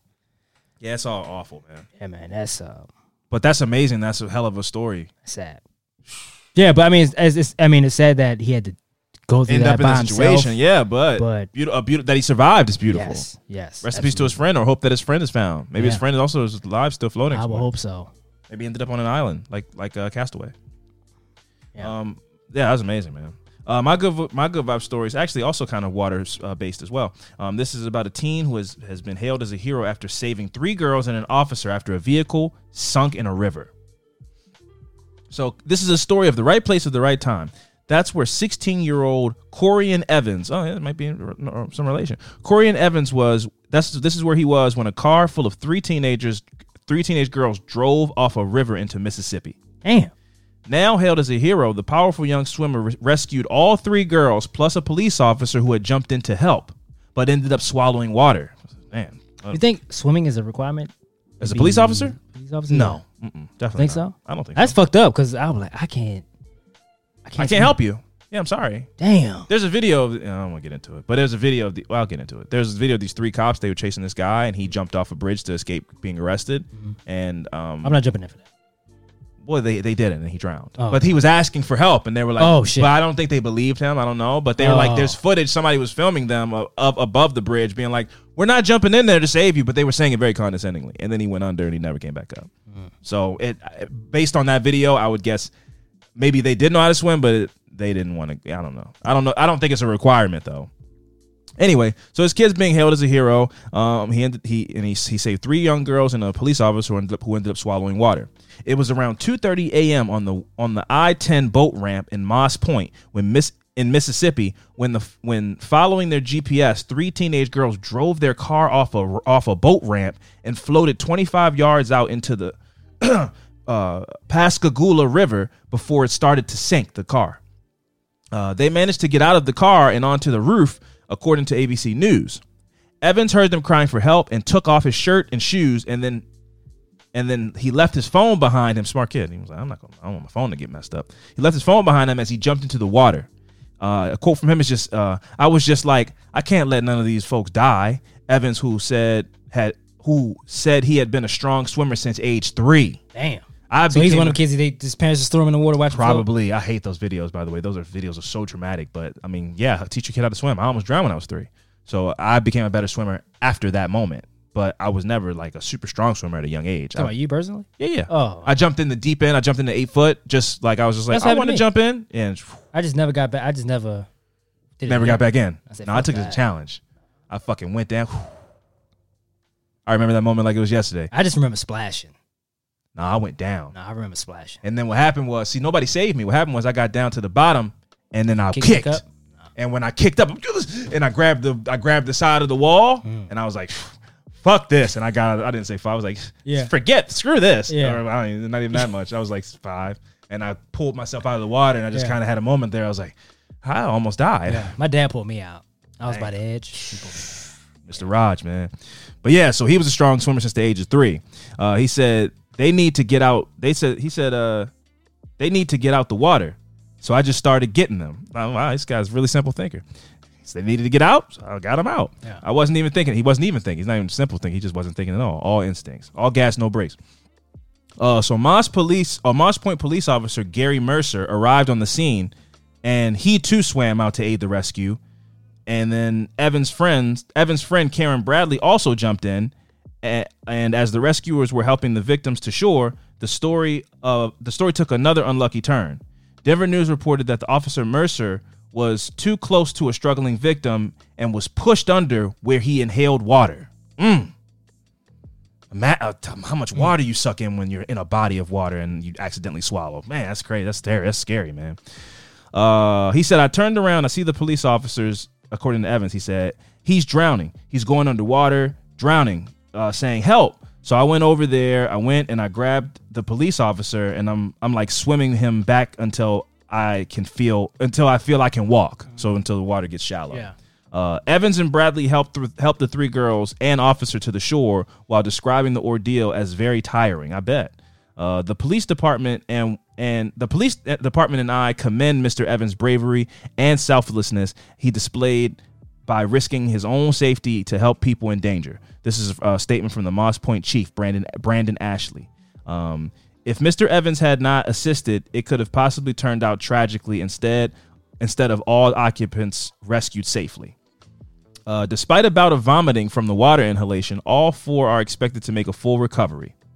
Evans and Officer and Officer Mercer afterwards were given certificates of commendation from the city of Moss Point. Where's the GoFundMe at? Where's the GoFundMe at? Take these kids on a trip or something like that. Go fund them going on a great trip. I don't want a piece of paper that says "Good job, you're a hero." I want, I want a hero's family. Where's my parade? If I was him, but he's humble. Clearly, he won't ask for a parade. But this kid deserves a parade. Many lessons can be drawn from this story. Don't trust your GPS around poorly marked waterways. Don't go. Don't get too near a drowning person. And not all heroes wear capes. And finally, keeping yourself capable of swimming 75 yards might save your life or someone else's. So uh, yeah, that was uh, the story of this young man who um, Corion Evans Yeah, of the Evans out. of the Evans clan Yep. who saved four people and a cop who including a cop who came to also help and got drowned almost. So Damn. things could have went really bad or sour for him, man. So shout out to Shout out to my boy. Shout out to all those people involved. Shout out to Corion, man. Uh, Fran, recommendations corner. I've been gone for a while. You've been checking out anything while I was gone? Um, I watched This Is Us. So this is we are. What is it? this we is are- us. Is that what it's called? No, no, no. The show? documentary. We. This is. Oh, uh, We. I know What what you're it? talking about. I know what you're talking about. I can't remember, but um, Yeah, you- So you watched it, I did watch. And did you see the part where they were like, you know, slaves built Charleston, South Carolina, and if you look, you can see the Finger- yeah, indentations that's in the bricks. crazy. Yeah, that's wild. That's wild That's to me. wild, yeah. So now, whenever I see brick buildings, I'm looking for little indentations because Yep. they could be they, they it might be fingerprints. Yeah. that was that's absolutely insane, man. Yeah, Like, that's wild. Yeah. Um. What'd you think of it though? That dude's so cool, right? He was super cool. Uh, Brave. strong. brave. It was a very touching documentary. I almost, I almost teared up myself. They almost got me when they were at their parents' house and they told the story about how they got into that house Yeah. and then they were in the backyard and their parents were act, they were like, we're gonna well we don't ever have to leave. We're just gonna go across the street. Yeah, And then they really were buried across the street from the house that they got after this white white lady had to like lie to the people selling the house because they wouldn't have sold to black people. right. The, the part that almost got me is when he was when he was young at the basketball game. Was I was like Oh, with the friends. because he didn't know he didn't know yeah. that that happened till decades later when he's a you know older gentleman. and that almost got almost got me too with those nice white yeah, men. man, it was Those are some nice. Those are some good whites. Yeah. Those, those, those are some good whites. good whites. Those man. are some good whites, man. Those ones are invited to the cookouts. yeah, yeah, yeah, that was- definitely. yeah, Yeah, but that was that was very touching, man. I almost I was almost teared up with that. Yeah, shit. But was- the whole thing was beautiful, man. It was like it's crazy, man. It's like the the fact that they really are trying to just erase Yeah. that history. It was one part where it was like he was talking to one of the guys. Oh, that was the dumbest conversation I've ever seen in my life. The guy that had the Confederate flag.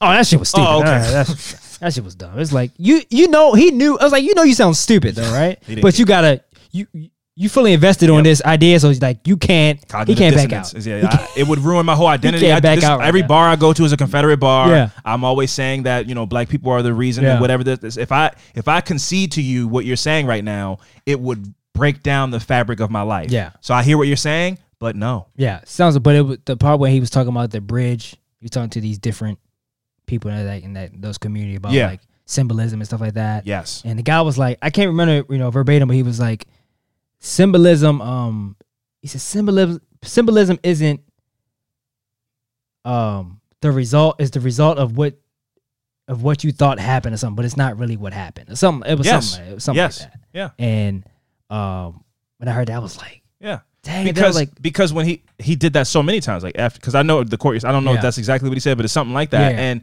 they go and tell so many stories like here the Francis Scott Key Bridge. even know that. Key Bridge is what we call it. We don't Yeah. even say it by the whole name. Yeah. and this guy apparently was some big racist who wrote the Star Spangled Banner and the Star Spangled Banner is this horribly thing about slaves and they died and blood and the river and all this type of stuff and it's still called the Key Bridge to today but we just call it the Key Bridge. So I don't even you don't even think about it being a person Yeah. you know? And and you go oh you go down the list of all these people. One of the um, statues that they talked about it was a statue of a guy and they were like what is he known for? It was like he was a soldier in the confederate army yeah, during the civil war it was like what else did he do that's it he's that statue he got that statue for killing american citizens because he was in opposition to america Right. fighting for Exactly. the for the for the confederacy so he has a statue in a Doesn't park for what for being a traitor that's a Doesn't make stat. I was like, what else? But you see all these statues of guys on horses and stuff. Yeah. You go, you just go, oh, he must have been a president or whatever you think in your head. He must have been a vice president or something. You go, what did he do? And for him to show like three three different statues and monuments and go, it's crazy. What is this for? And they go, this guy did this.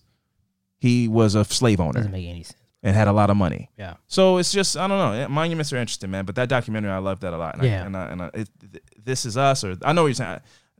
We are. I know. I can't remember the name. Yeah, I can't remember Yeah. but I I said watched it that. last time. And Yeah, and uh, I started watching um, Umbrella Academy. I just started watching it a couple days ago. The from the first season because I hear the last season got really bad. Yeah, I started watching it. Yeah, from the first. I like the first season, but I kind of checked out after that. But I hear the most recent season. Brace yourself. Like I don't. It wasn't really. Well, okay, well, I'm on like the fourth episode. So I'll Okay, enjoy cool. it. I'll Yeah, enjoy it right now. But Yeah. It'll take you Um, years to watch it. yeah, and I was like, again, because I like to go forward before I watch it. And Wait, wait, break that down to people again, because we might have some new listeners. What are you saying? I, I like to. You like to know what's going to happen. I like to before know you. what's going to happen. What's going to happen? That's so crazy. That's so know. crazy, man. Because it. How's it? Because I want to. I want to know if it's worth my time. Yeah, but like that's the whole point of watching something is you invest the time, you catch the clues and stuff. No, that's the whole point why you watch it. Either there's a I do twist. that- I don't do that. I don't have time. If if it's gonna be whack, I'm like, I'm not sitting here watching this. If it's gonna, it's gonna piss me off. yeah, off. but even if it's good, so it's good. You go, oh, okay. So at the end, he is the father, yeah, and you know that going into the movie. because I because I when it's about to happen, I go, oh, here it goes. I get ready for it. I brace myself for it, and and it's exciting. That's the most psychotic way I've, I've ever heard of a person absorbing entertainment. That's Yeah. crazy. But I, I, cool. But yeah, um, I started watching it, and then in the movie, uh, the guy I can't remember his name, something Sheehan. It's the guy from Misfits. I was like, he plays this. It's not he plays the same character. Misfits the show. Yeah, that's That's my jam. that's my shit. And the dude that's the white guy, I can't remember his name. What movie is this? Um, Oh, Umbrella. Umbrella Oh, Umbrella Academy. Yeah, Yeah, yeah, yeah, yeah. He plays. He, He plays plays in it. Simon. I think. I think Simon is it. the white guy that could teleport. One who's in who's in Umbrella Academy that you're thinking of that was in Misfits. I don't know his. I don't remember his powers in Misfits. Was it the crazy hair guy? It was the crazy one. Oh yeah, he's the brother. Yes, Yeah, he, yeah. he his power. He couldn't die in Misfits. He couldn't die. Oh, that's what it was. He yeah, couldn't die in. Misfits. Yeah, yeah, yeah, yeah. But so I, I- feel like he he's playing. He's kind of playing that similar. Role. Yeah, he, he's just wild. I think he's just good at that. Just being crazy, I think so too. eyed, I and like, yeah, yeah, that- yeah. But I, I like. I really like the show. yeah, I like him a lot. it's super cool. And then they got the girl from Juno that's in it. Yeah, well, that's Elliot Page now. Um, he is he is transitioned. Yes, but He, that's a part of the but show. I was, about to, I was about to get to that. that's yeah, that's part of the show. And the new. Spoiler season alert if anybody can watch. When you when I read it, they kept saying Elliot they Page. kept no, they kept saying him. I was like, what? Yeah. And I was like, I was I didn't, but I didn't know though. Yeah, yeah. I don't keep up with, him. Right, So I was right. like, I was like, what? Why do they keep saying him? What- yeah, What's going this on? is Juno. Right. And Yeah. then it was like, oh, and at some point they she a transgender, Yeah, and in the show they do the same thing. got it. I was like, oh, okay, that's Yeah. why. Because I was like, You didn't him. understand. I was like, Yeah. what? This what? is Juno. Am I like tripping? I was Yeah. Like, this is crazy. Oh, look at all these typos. Yeah, I was, I was, I was wilding out. I was like, and I had to like, I was like, oh, okay, Yeah. that makes sense. yeah, yeah. Shout out to Elliot Page. Yeah. Um, me personally, friend, um, I didn't consume much content, but on the way back, I finally, because I didn't get a chance to, I've been hearing such such good things about this movie, and I finally got to sit down and wa- I'm about to tell you, Oh. I'm doing a little build up. Oh, okay. Uh, I finally got to sit down and watch everything, everywhere, all at once on the flight. I seen that movie. No, you didn't. Nah, I didn't I know you didn't. Don't. I, I didn't even. I know you didn't see this movie. Um, and what I'll say about It's this on movie Amazon, is, so I am gonna watch it. is it on Amazon? Yes, Well, you should you watch gotta it. buy it though. Yeah, yeah. I bought it. I bought it. I bought it for the plane. All right, Um, it's one of the best movies I've ever seen. is it? It That's the movie. Supposed Jackie Chan's supposed to be in it, right? No, Jackie Chan is not in it. No, Jackie. Chan. He's Chan's supposed not to be in it.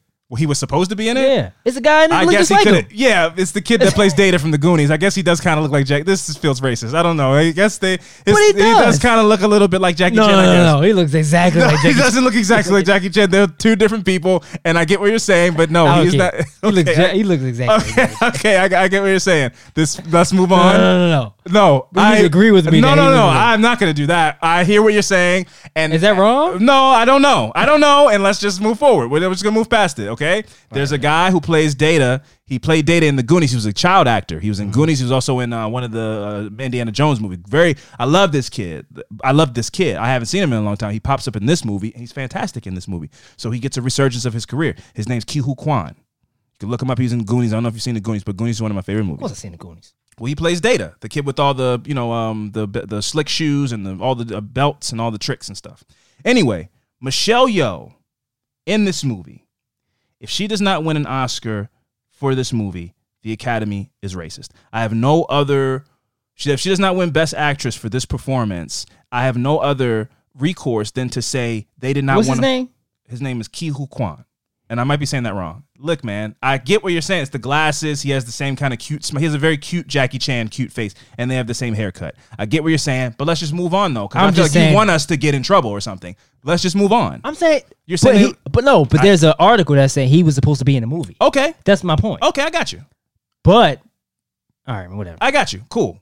I'm gonna continue saying what I'm saying. Yes, cool. I see the similarities. I hear what you're saying. All right, I really got just made that up. Gotcha. That's supposed to happen though. He's supposed to. I don't know why, but he. I don't know why he didn't take the part though. I don't know, but I'm sure he regrets it because it's a fantastic movie and it's probably going to win an Oscar, hopefully. And if it doesn't win an Oscar, I'm calling racism. Now, Michelle Yeoh, fantastic, Crouching Tiger, Hidden Dragon. She was in Crazy Rich Asian. She's a she's a she's a Chinese mega star legend. She's like the Meryl Streep of China. If she does not win an Oscar for this performance, this the Academy is racist. I don't. They the people didn't want to watch a movie that had a little bit of subtitles. This isn't even like an Asian movie. There's only most of the movie is spoken in English, and this is a story that could have been told from the perspective of a black family, a white family. It didn't have a Mexican family. It didn't have to be that they were Asian. They just happened to be that. This movie is fantastic. Michelle Yeoh's performance is fantastic. Uh, Stephanie Hsu's fa- performance is fantastic. It's one of the best movies I've ever seen. The message of the movie is beautiful, and it's also like very much aligned with my thoughts on the world and you know nihilism and, and and like you know you only go around this planet once and nothing matters so make the most out of it. Like it just had all these beautiful messages and then they had a but there were moments where the message wasn't beautiful but it was the same sentiment. But then they find that that sentiment can be beautiful. And this movie was so trippy. I'm on a plane and all the there's crazy scenes in this movie friend. That's why you got to watch it. At one point a man gets beat to death with two dildos. And i'm watching it on a plane and i'm trying to hide my phone from the people sitting on the um, aisles behind me because this person is swinging swinging two big dildos around and beating somebody to death. It was absolutely crazy. Everything, everywhere, all at once is a fantastic movie. Again, Michelle Yeoh deserves all the flowers, all the awards. She done multiple movies with Jackie Chan too, so I was like, I'm just saying. I got you, bro. Listen, I'm sure Jackie Chan was supposed to be in it, and for his own reasons, he couldn't get into it. And they got though, some. man. I love Jackie Chan. Well, you wouldn't have watched the movie anyway. How you know? You wouldn't have watched the movie. I was gonna watch it. I had it on my list. Yeah, I bet you did. I saw it on Twitter somewhere, and I was like, oh, I'll put it on my list. Anyway, the young man that plays Data as a kid and is now a full grown man, fantastic. And I also think he deserves a resurgence, like the same way that Doogie Howser, uh, fucking uh, Neil Patrick Harris, he pops up as an adult and people like him and stuff. And then all of a sudden, everybody wants Neil Patrick Harris and stuff. I think that the guy that plays Data in Goonies should have that same kind of thing because he was fantastic in this movie. He was sweet and he had good fight scenes and his acting was fantastic. And the movie just is really, really, really good. So I highly recommend Everything Everywhere All at Once. I know I sound like this is not like some indie movie that people don't know about. Like this is a movie that's being talked about and buzzed about and stuff. But I saw it, and so I'm going to give my recommendation. It's one of the only things I've seen in the last like ten days, and so I think people should watch it because it was one of the best movies I've ever seen. Ever. You got like you, you, you the first person to see it. I don't. I literally just spent like 30 seconds saying how that's not what this is. No, that's what you said though. You was like, oh, the first person to see it. That's how you sound. That's exactly how you sound. Like you the first person seen it. I just said I'm not the first person that's seen it, and all but that's how you sound though. Okay. Um. Hey guys, everybody should check out everything everywhere all at once. I've I everybody's seen it already. I'm sure. Shout So- out to Rush Hour because that was a great movie. Yeah, man. Sure. I mean, I don't know. I don't. I don't dislike Jackie Chan. I don't know why you're making this a thing. Like, But that's how you. But, but what I'm saying is, I was only saying that he was supposed to be in the movie. I hear what you're saying, and then you said they got somebody that looked just like him, and I was like, okay, now we're towing into a weird territory, so let's move away it's from not it. though. Okay, cool. I'll tell you what. What? I have made my stance clear, and you can deal with whatever comes from you pushing back on me about Jackie Chan looking like this other Asian man. I was trying to say that that wasn't the case. But that's not, what I'm not saying. I got you. Hey, man. You know what? Oh, Fuck me, you- man. You trying, Jackie Chan's to- great, and and and, you trying, you trying to turn on me. No, I'm not trying. To, no. I'm not trying to turn anything. I've that. been trying to move on from it. appreciate that. So now I'm just gonna let you. I'm just gonna let it. However appreciate happens, happens. Let it Shout out go. to Rush Hour, man. Shout Watch out to Rush Hour indeed. Chris Tucker, And the guy from the Phenomenal. Goonies was not in Rush Phenomenal Hour. That was Jackie Chan. phenomenal movie. Yeah. So okay, cool. Um, anything else before we get out of here? Hmm. No, I don't think I see anything else. No. Okay. Uh, it's been a few days. I thought I missed the button. I've been Alvin Williams, joined as always by my partner in true crime, Franco Evans, and not uh, uh, uh, uh what's uh, what's what's Lee Lee from Rush Hour. He's not Lee See, from Rush Hour. I didn't say anything else about it. Yeah. Okay. Well, cool. I left it. I left it alone. Go ahead and say your thing. What is it? Oh, deuces.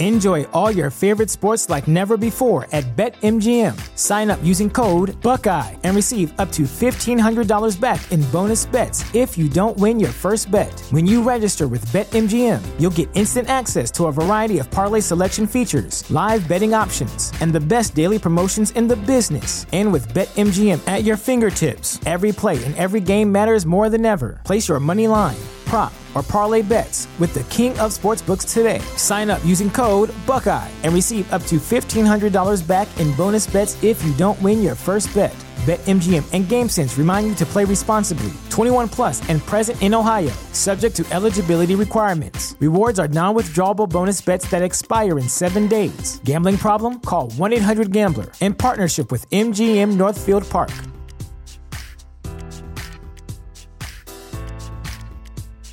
Did you know a 2018 study showed half of prenatal vitamins tested had unacceptable levels of heavy metals? I'm Kat, mother of three and founder of Ritual. When I was four months pregnant, I couldn't find a prenatal I could trust, so I created my own.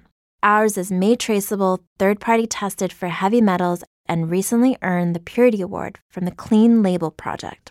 But don't just take my word for it. Get 25% off at ritual.com slash podcast.